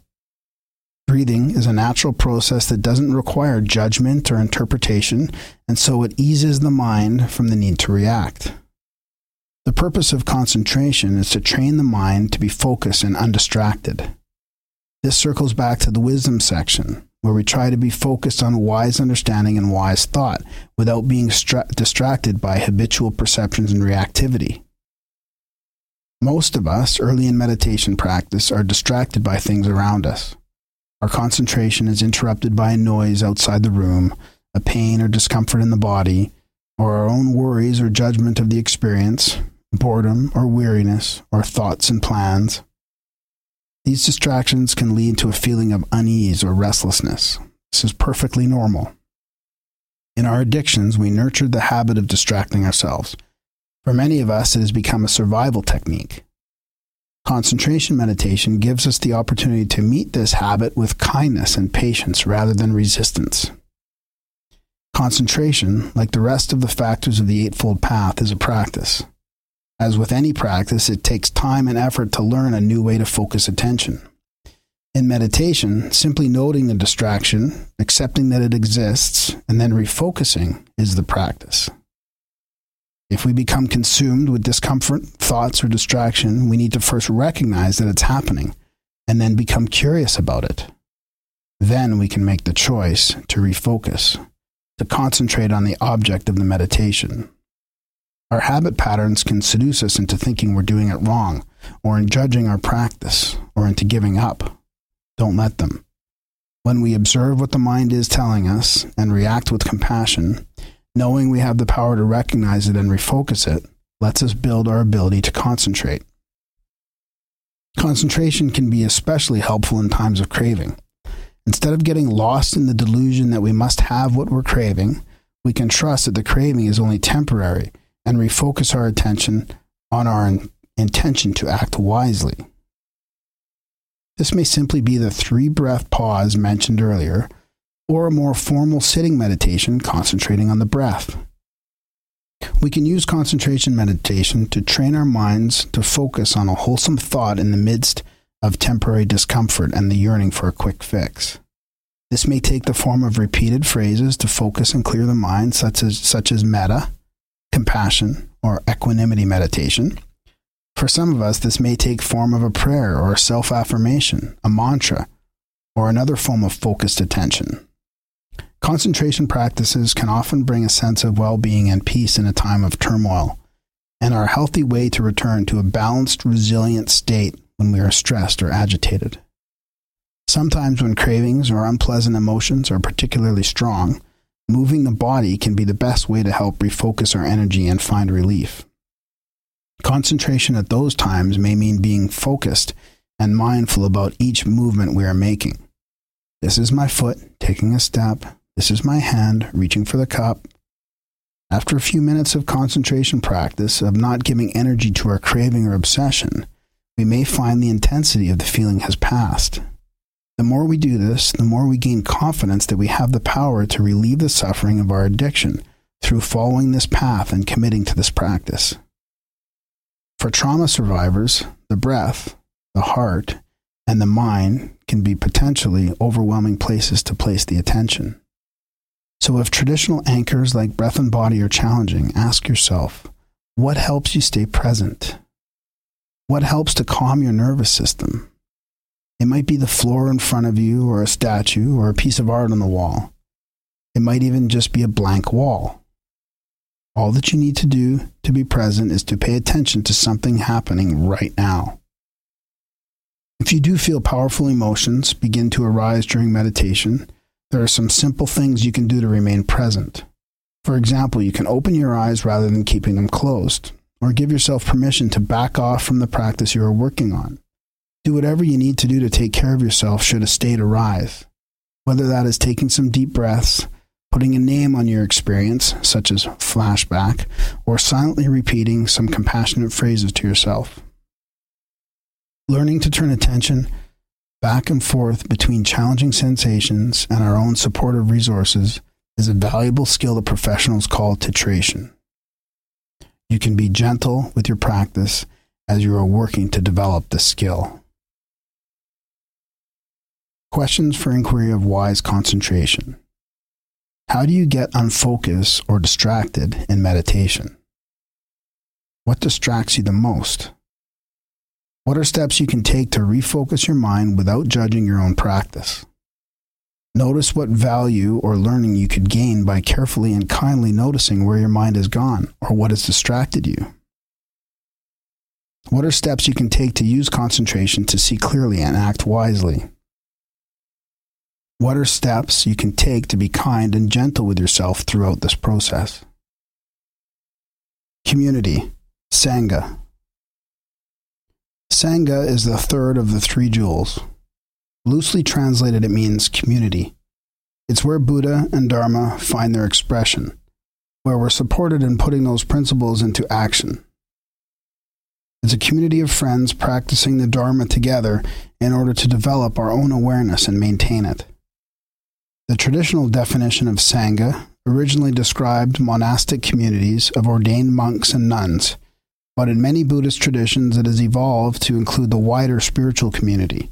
For us, our Sangha is our community of both Dharma practice and recovery. We are decentralized and leaderless, and there are no rules to follow other than that the meeting should be an open, safe, and accessible space that tries to uphold our core principles of mindfulness, compassion, forgiveness, and generosity.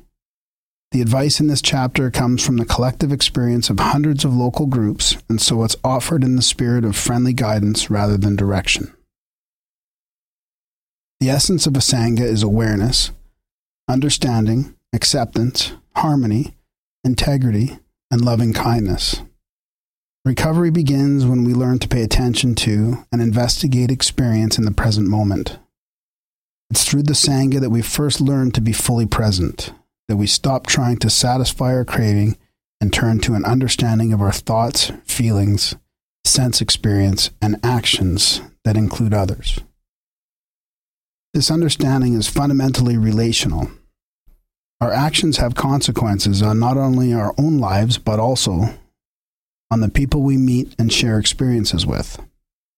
Many of us learn this the hard way, by hurting the ones we loved while we were in active addiction. A core part of our recovery includes making amends to those we have hurt, including ourselves. As we've seen, our recovery includes the wise intention to heal the suffering we have caused others and to act wisely to avoid creating the same suffering in the future. Sangha provides the opportunity to practice a central part of recovery, remembering. Remembering means the wholesome reflection that supports us in our recovery and energizes our practice of compassion, loving kindness, generosity, and forgiveness. Sharing these experiences with others who are also struggling with addictive behaviors helps gives us confidence in our own ability to recover our true nature and our potential for awakening. Sangha enlarges our perspective and begins to give us the self-confidence and self-respect that will let us reflect on the ups and downs of recovery without discouragement or hopelessness. When we feel inspired to practice with wise friends, we can trust them to point out when we fall short of our intentions, and we can be honest with ourselves.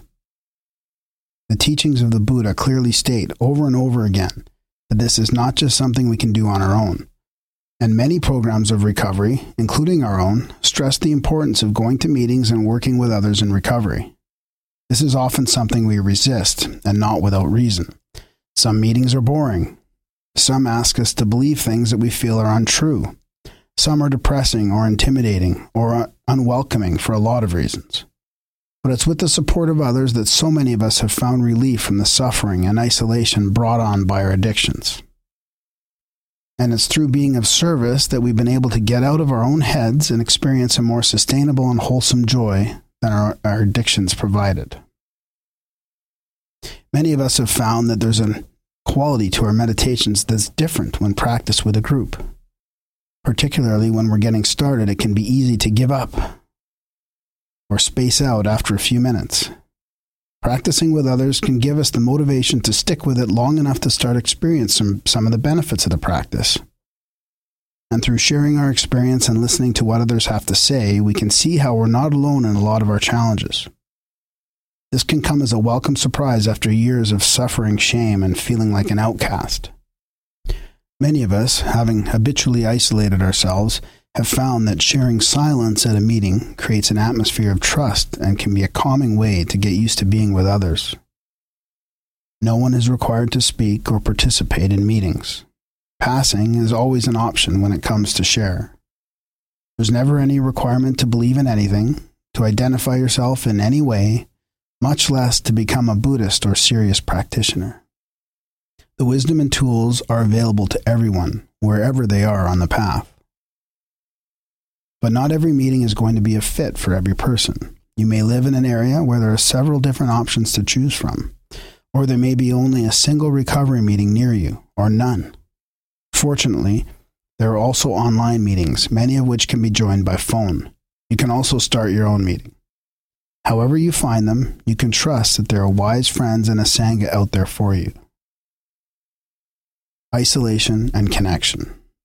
Addiction and the addictive behavior can create people without roots. Some of us have been uprooted from our families and from society. We wander around feeling as though we're not quite whole because our addictions feed our isolation and loneliness. Many come from broken families and feel rejected by society, or have been isolated from society through incarceration or institutionalization. Not all of us have disassociated to that degree, but we do tend to live on the margins, looking for a home or something to belong to. A community of practice, a sangha, can provide a second chance to someone who's become alienated from society, or just a comfortable place to bring all of ourselves, including parts we don't usually share with others. If the community of practice is organized with a friendly, warm atmosphere, we can find support for our practice and recovery. In our addictions, we self-medicated or engaged in behaviors that helped us deal with the pain of separation. The relief was temporary, of course, often leaving us more lonely and isolated than before, yet we returned to it again and again. For many of us, it was the only way we knew to relieve the pain. Even in sobriety, when faced with well-meaning but insistent people telling us how to overcome our addictions, the instinct for many of us is to keep to ourselves. It's a habitual way of being in the world that a lot of us share. It wasn't just getting high, though for a lot of people in this fellowship and outside of it, that was the main road we took to escape. There were other traps that snagged us, even if we never struggled with substances, sex, food, self-harm, social media. We may have tried to get help with those compulsions, but often found others minimizing or trivializing them, especially in comparison to drug or alcohol use. For those of us whose primary addictions are around behaviors and processes, we may have felt alienated and excluded from recovery itself. Many of us found ourselves like raw, exposed nerves when we stopped using those ways to escape. And sometimes the last place we wanted to be was in a room with strangers and a circle of chairs all facing each other, talking about how we can't drink or use or participate in our destructive behaviors anymore. The paradox is that it's in that kind of space where we're accepted as we are, and we can begin to let go of our reflex to hide. Many of us lost the ability, if we ever had it, to form relationships without the social lubricant of alcohol or drugs.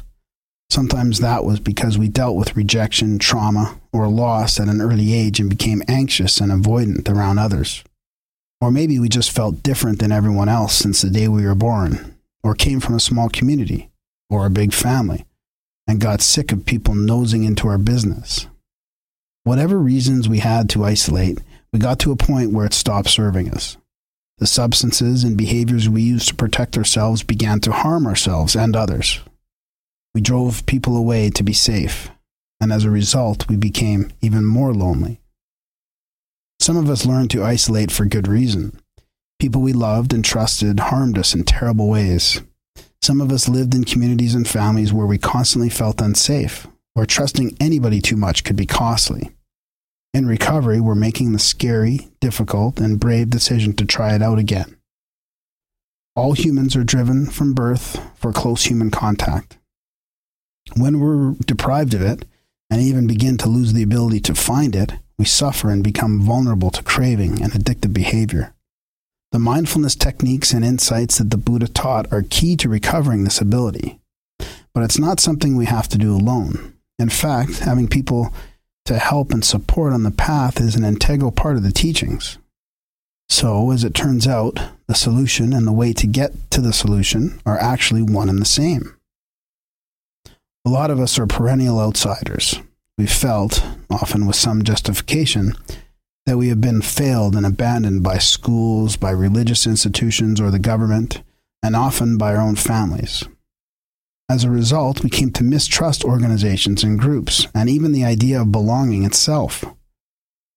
The double bind there, of course, is that because we never allow anyone to get to know us, we cut off the possibility of ever belonging.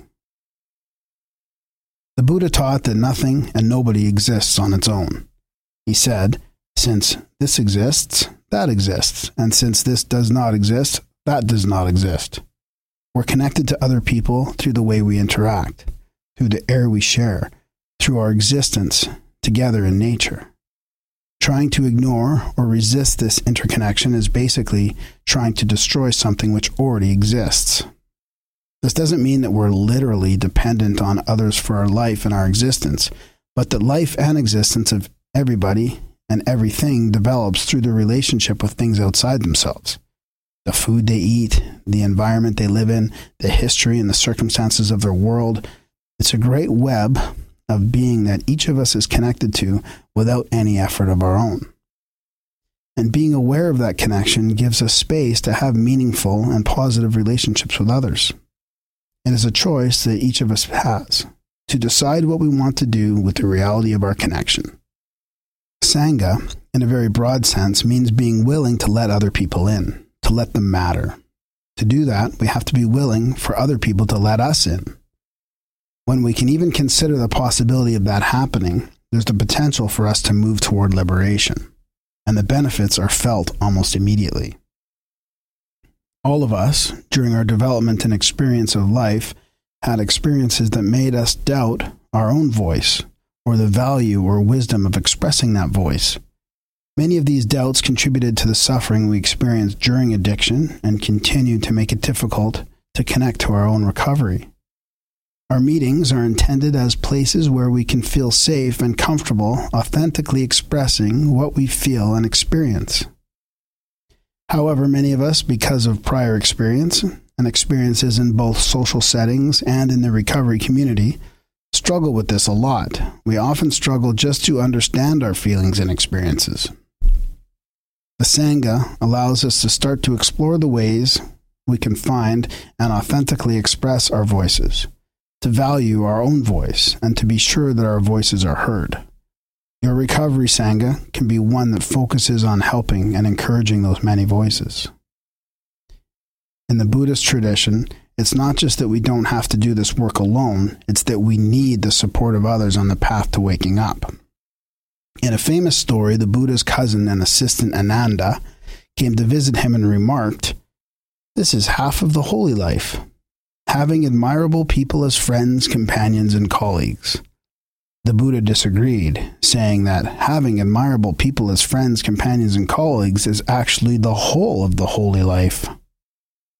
When we come together to talk honestly about ourselves and what happened in our lives, something very powerful can happen.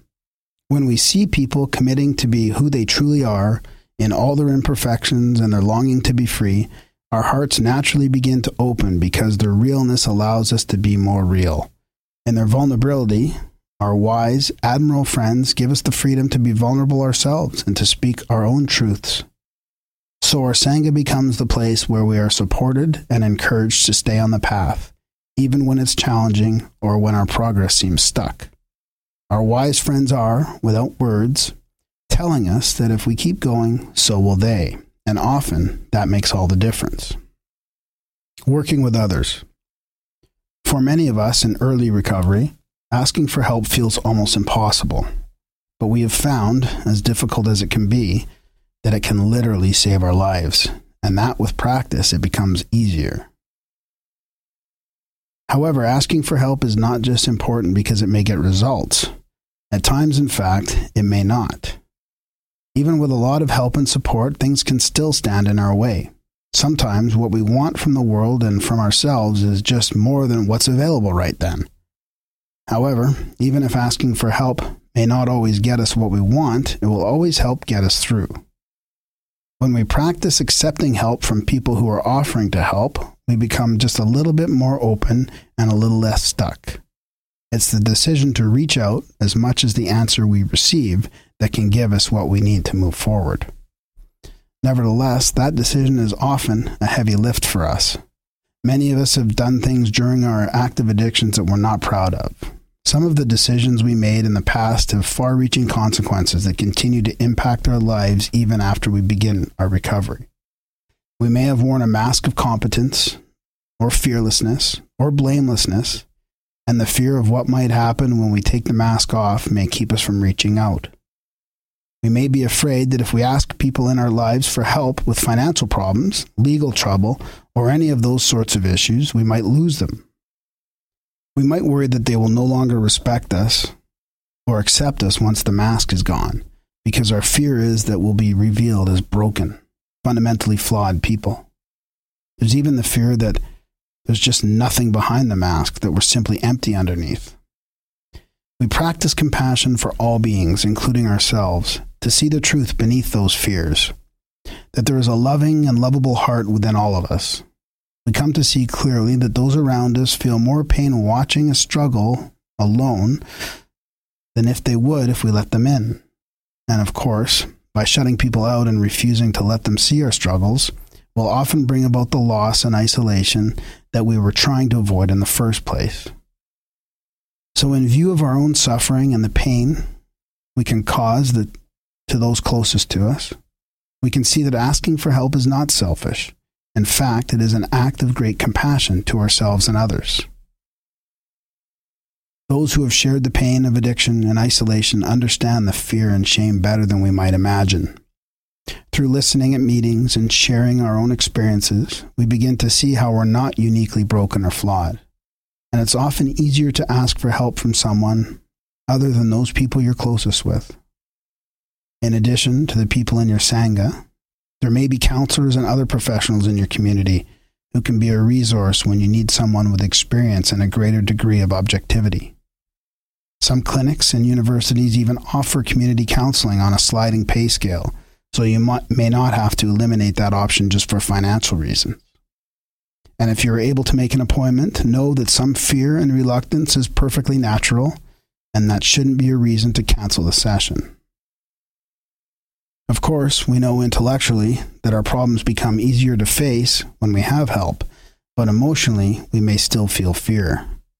Here again, it's the decision to give it a try that may be more valuable than the outcome of the meeting itself. We learn that letting people in and being a little more vulnerable is not as frightening as we may have thought. In fact, we may often find that it's less daunting than the idea of dealing with our problems all by ourselves. When we make a practice of asking for help, we frequently find that it improves both the quality and quantity of our relationships in general. Even if you don't become personally close with people in your Sangha outside of meetings, you may find that you are able to connect with more people on a deep level that could be something entirely new in your life. Even if you are seeking help from a clergy person, a therapist, or some other sort of professional, notice how opening up to another person affects how much you trust them. Is there a deepening of respect and feeling of safety as your ability to be transparent grows? This confidence and security may also bring benefits to your personal relationships. Try to notice these changes as they arise and give yourself credit for taking steps that are often difficult. It's pretty common to worry about sharing your problems with people that will cause them to look down on you, burden them with your baggage, or even upset them in some way. And while we must be honest and acknowledge that may be a risk, we also know that remaining isolated can be much greater risk to ourselves and to others. In general, there is a lot of truth in the cliche that burdens are lighter when they're shared. Most of us have felt like an enormous weight had been removed off our shoulders when we made that choice to not be alone with our problems anymore. And as we experience that relief, we find that asking for help becomes easier and easier. The truth for many of us is that when we first came into recovery, we may not immediately have easy access to our inner wisdom. Many of us have been relying on the delusion of fear and shame and reactivity as our guides in life. It takes time to lift those veils, to dig through those layers, to break those habits and begin to see clearly. For many of us, it takes time to be able to trust ourselves again. But we can look to our Sangha, to our community of wise friends on the path, for guidance and wisdom.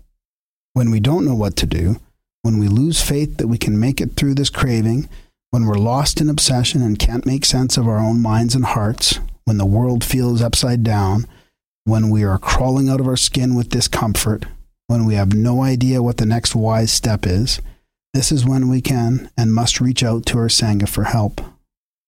Because they've gone through what we have. They've made it to the other side. They can show us how they did it.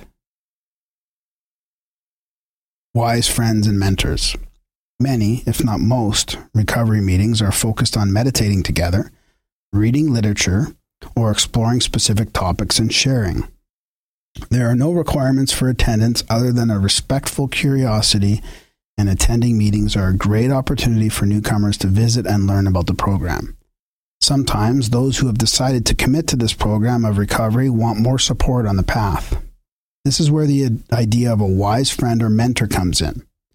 The Buddha talked about four kinds of friends: the helpful friend, the kind of friend who sticks with you through good times and bad, the compassionate friend, and the mentor. A wise friend supports us through example, kindness, and compassion. It can be anyone in the Sangha who we trust to act as a guide, a supporter, a partner, or just a fellow traveler on the path. This relationship may take many forms, but it is one built on honesty, compassion, healthy boundaries, and a shared intention to support one another's recovery. For some of us, especially newcomers, it's helpful to work with a mentor, wise friend who's been following the program for a while, who gives support, is there to reach out when times get rough, and can hold us accountable. It's not a formal position. Nobody is certified or authorized to be a mentor. They are just members of the community freely sharing their journey through the Four Truths and the Eightfold Path. Everybody decides for themselves if they want to collaborate with someone else on their path, understanding that they must ultimately do the work of recovery themselves. Clear communication and expectations from both people is important. There are no strict rules, but if you are asked to help someone else in this way, it's a good idea to have someone who's done it before to support you. It's also strongly encouraged that you commit to the precepts, at least as far as the supportive relationship is concerned. Many people form a study or practice group in addition to regular meetings in order to give and receive help from wise friends on their path of recovery. Some folks call these Kalyanamitta groups, the Pali term for wise or admirable friend. Some call them Dharma buddies. Whatever the name, people gather to explore particular aspects of the path in a smaller group, like practicing longer periods of sitting meditation, studying the Buddhist texts, or listening to recorded Dharma talks. There's no one way to run these sorts of groups, and no special experience is needed to start one. You can experiment for yourselves and also look at the experience of established groups for ideas. There are also groups that have formed to support each other in writing inquiries or investigations of how their addictive behavior led to suffering. This is a powerful technique for self-discovery and liberation, and like most things in this program, there is no one right way to do it. Some approach it the same way as the inventories in 12-step programs, and some don't. The goal is not to cause shame or to dwell on past traumas, but rather to turn toward the pain and confusion we have been running from and to learn to meet it with kindness, forgiveness, and compassion. You may consider using the questions for inquiry in this book as a starting place for your own exploration, and there are also a number of other written formats available. If you need help, know that you're a part of the broader community of wise friends, the Sangha of people using Buddhism for recovery. It's strongly encouraged for at least one person in the group to have someone they can check in with about best practices and safety, especially when we are working with difficult aspects of our past. Holding safe space will require wisdom and compassion from all members. At any time, in group as well as in every aspect of our lives, the reminder is that when in doubt, we can be present and we can be kind. Service and generosity. Different schools of Buddhism have slightly different lists of strengths or good qualities that lead a person to enlightenment. First on every one of those lists, though, is dāna, or generosity. We often think of generosity in terms of money, and many groups use the word dāna to describe the donations that members give and support the meeting. In the Buddhist tradition, though, dāna is any act of giving, not just money, but also food, time, or our attention, without expecting anything in return. You may already be familiar with the emphasis that many recovery programs put on service, which is perfectly in line with this ancient teaching. The merit of this practice has been central to many religions and philosophies down through the centuries. Generosity with our time, energy, and attention is not only of benefit to others on this path. As we become more generous, it also helps us loosen the grip of greed and attachment that cause so much of our suffering. From the first time we mindfully put a couple dollars in the offering bowl or introduce ourselves to a newcomer after a meeting, we can start to feel the benefit of being generous without asking for thanks. In our meditation practice, we learn through direct experience how our bodies and our wealth are impermanent, and this insight makes us more willing to do good with them while we still have them. Sharing our experience at a meeting, or even simply meditating along with others and giving our silent encouragement and support, is an act of kindness that benefits both ourselves and our sangha. Many of us have trained ourselves for years to be vigilant without being taken advantage of or ripped off. In some cases, this has certainly been justified, and there will always be times where we will need to set and maintain healthy boundaries. But as our practice deepens, we're able to do so with an attitude of discernment and compassion. In the Buddhist teachings, generosity is not a commandment or a you should. It's not an unrealistic standard that people are expected to measure themselves by and find themselves falling short. It is, instead, a description of our true nature, of the open and loving hearts that have always been within us, but that have been covered up for so long that they were almost lost to us. The practice helps us to recover this original nature. As we try to be more kind and more generous in our meetings and in our lives, we learn to trust our own innate kindness, and we build up confidence that we can give ourselves to others and still be safe. We continually test what we think our limitations are, and grow in self-esteem, self-respect, and well-being as we see these limitations for what they are, defensive strategies that have once maybe have been necessary, but which have been hardened into handcuffs of habit. The voice of our attachments may say, I don't want to put my hard-earned money in that bowl, or maybe I'll do this act of service, but I'll stop if people don't show enough appreciation. As we practice generosity, we see how these fears are transparent and how they have kept us small. We begin to realize that this practice is really about creating more space in our hearts and minds. As we notice our limits and allow ourselves to go beyond them, our hearts, minds become more expansive, more spacious, and composed. This brings us greater feelings of happiness and self-respect, and gives our practice more strength and flexibility to look at the conditions of our lives and our recovery. We can see the benefits of such a practice when we think about the opposite of this openness, about times when our minds and hearts have been closed and protective. We felt on edge, uneasy, and we usually didn't like ourselves very much. In that kind of state, we had very few resources to deal with any discomfort or confusion. We are often thrown off balance by even small setbacks. Painful or difficult experiences often overwhelmed us and sent us running for the temporary relief of substances or behaviors. As we get more comfortable with a generous, open heart, we experience more balance and ease. When something unpleasant arises, we don't have to worry that it's going to crush us or overpower us. We have a refuge we can increasingly rely on in times of trouble.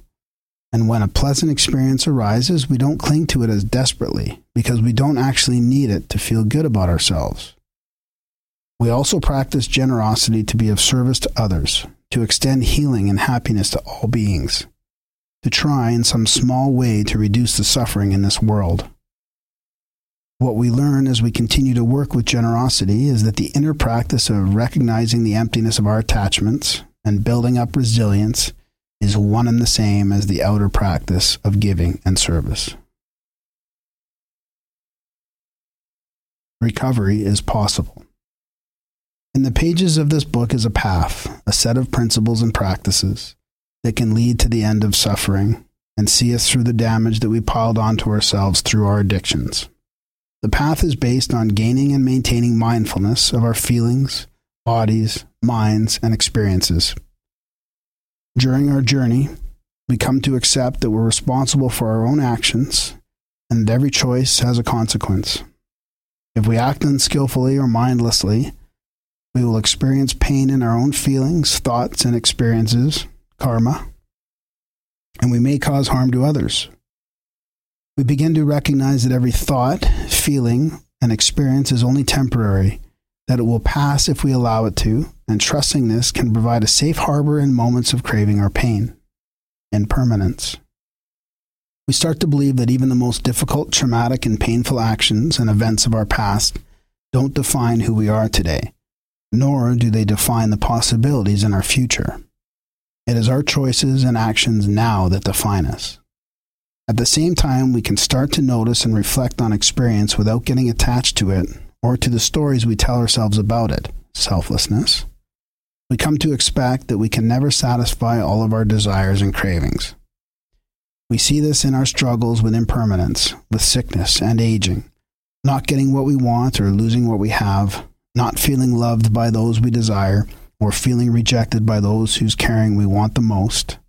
We sometimes have to deal with people and situations that are in painful or uncomfortable unsatisfactoriness. But with this clear understanding, we can begin to choose more appropriate actions and responses to our experience, and it is in this choice where we find freedom and relief from suffering. When we act with full awareness of each choice, of even the smallest action, we can begin to notice the motivations behind everything we do. We can begin to ask, is this action useful or not? Is it skillful or unskillful? Whenever we're confused or feel lost, we have meditation tools that we can use to simply return to the present moment, to our experience of the present as it is for us right now. And we can check it in with our Sangha, our wise friends, for added perspective and compassionate support. So what do we gain by practicing, understanding, ethical conduct, and mindfulness? We're asked to sit with discomfort, to experience it without fear or resistance, and to know that it's impermanent. We learn that dukkha is part of the human condition, and efforts to avoid or deny it lead to the more unhappiness and suffering. We've learned that we can never satisfy our desires through sense experiences, through chasing pleasure and trying to hold on to it.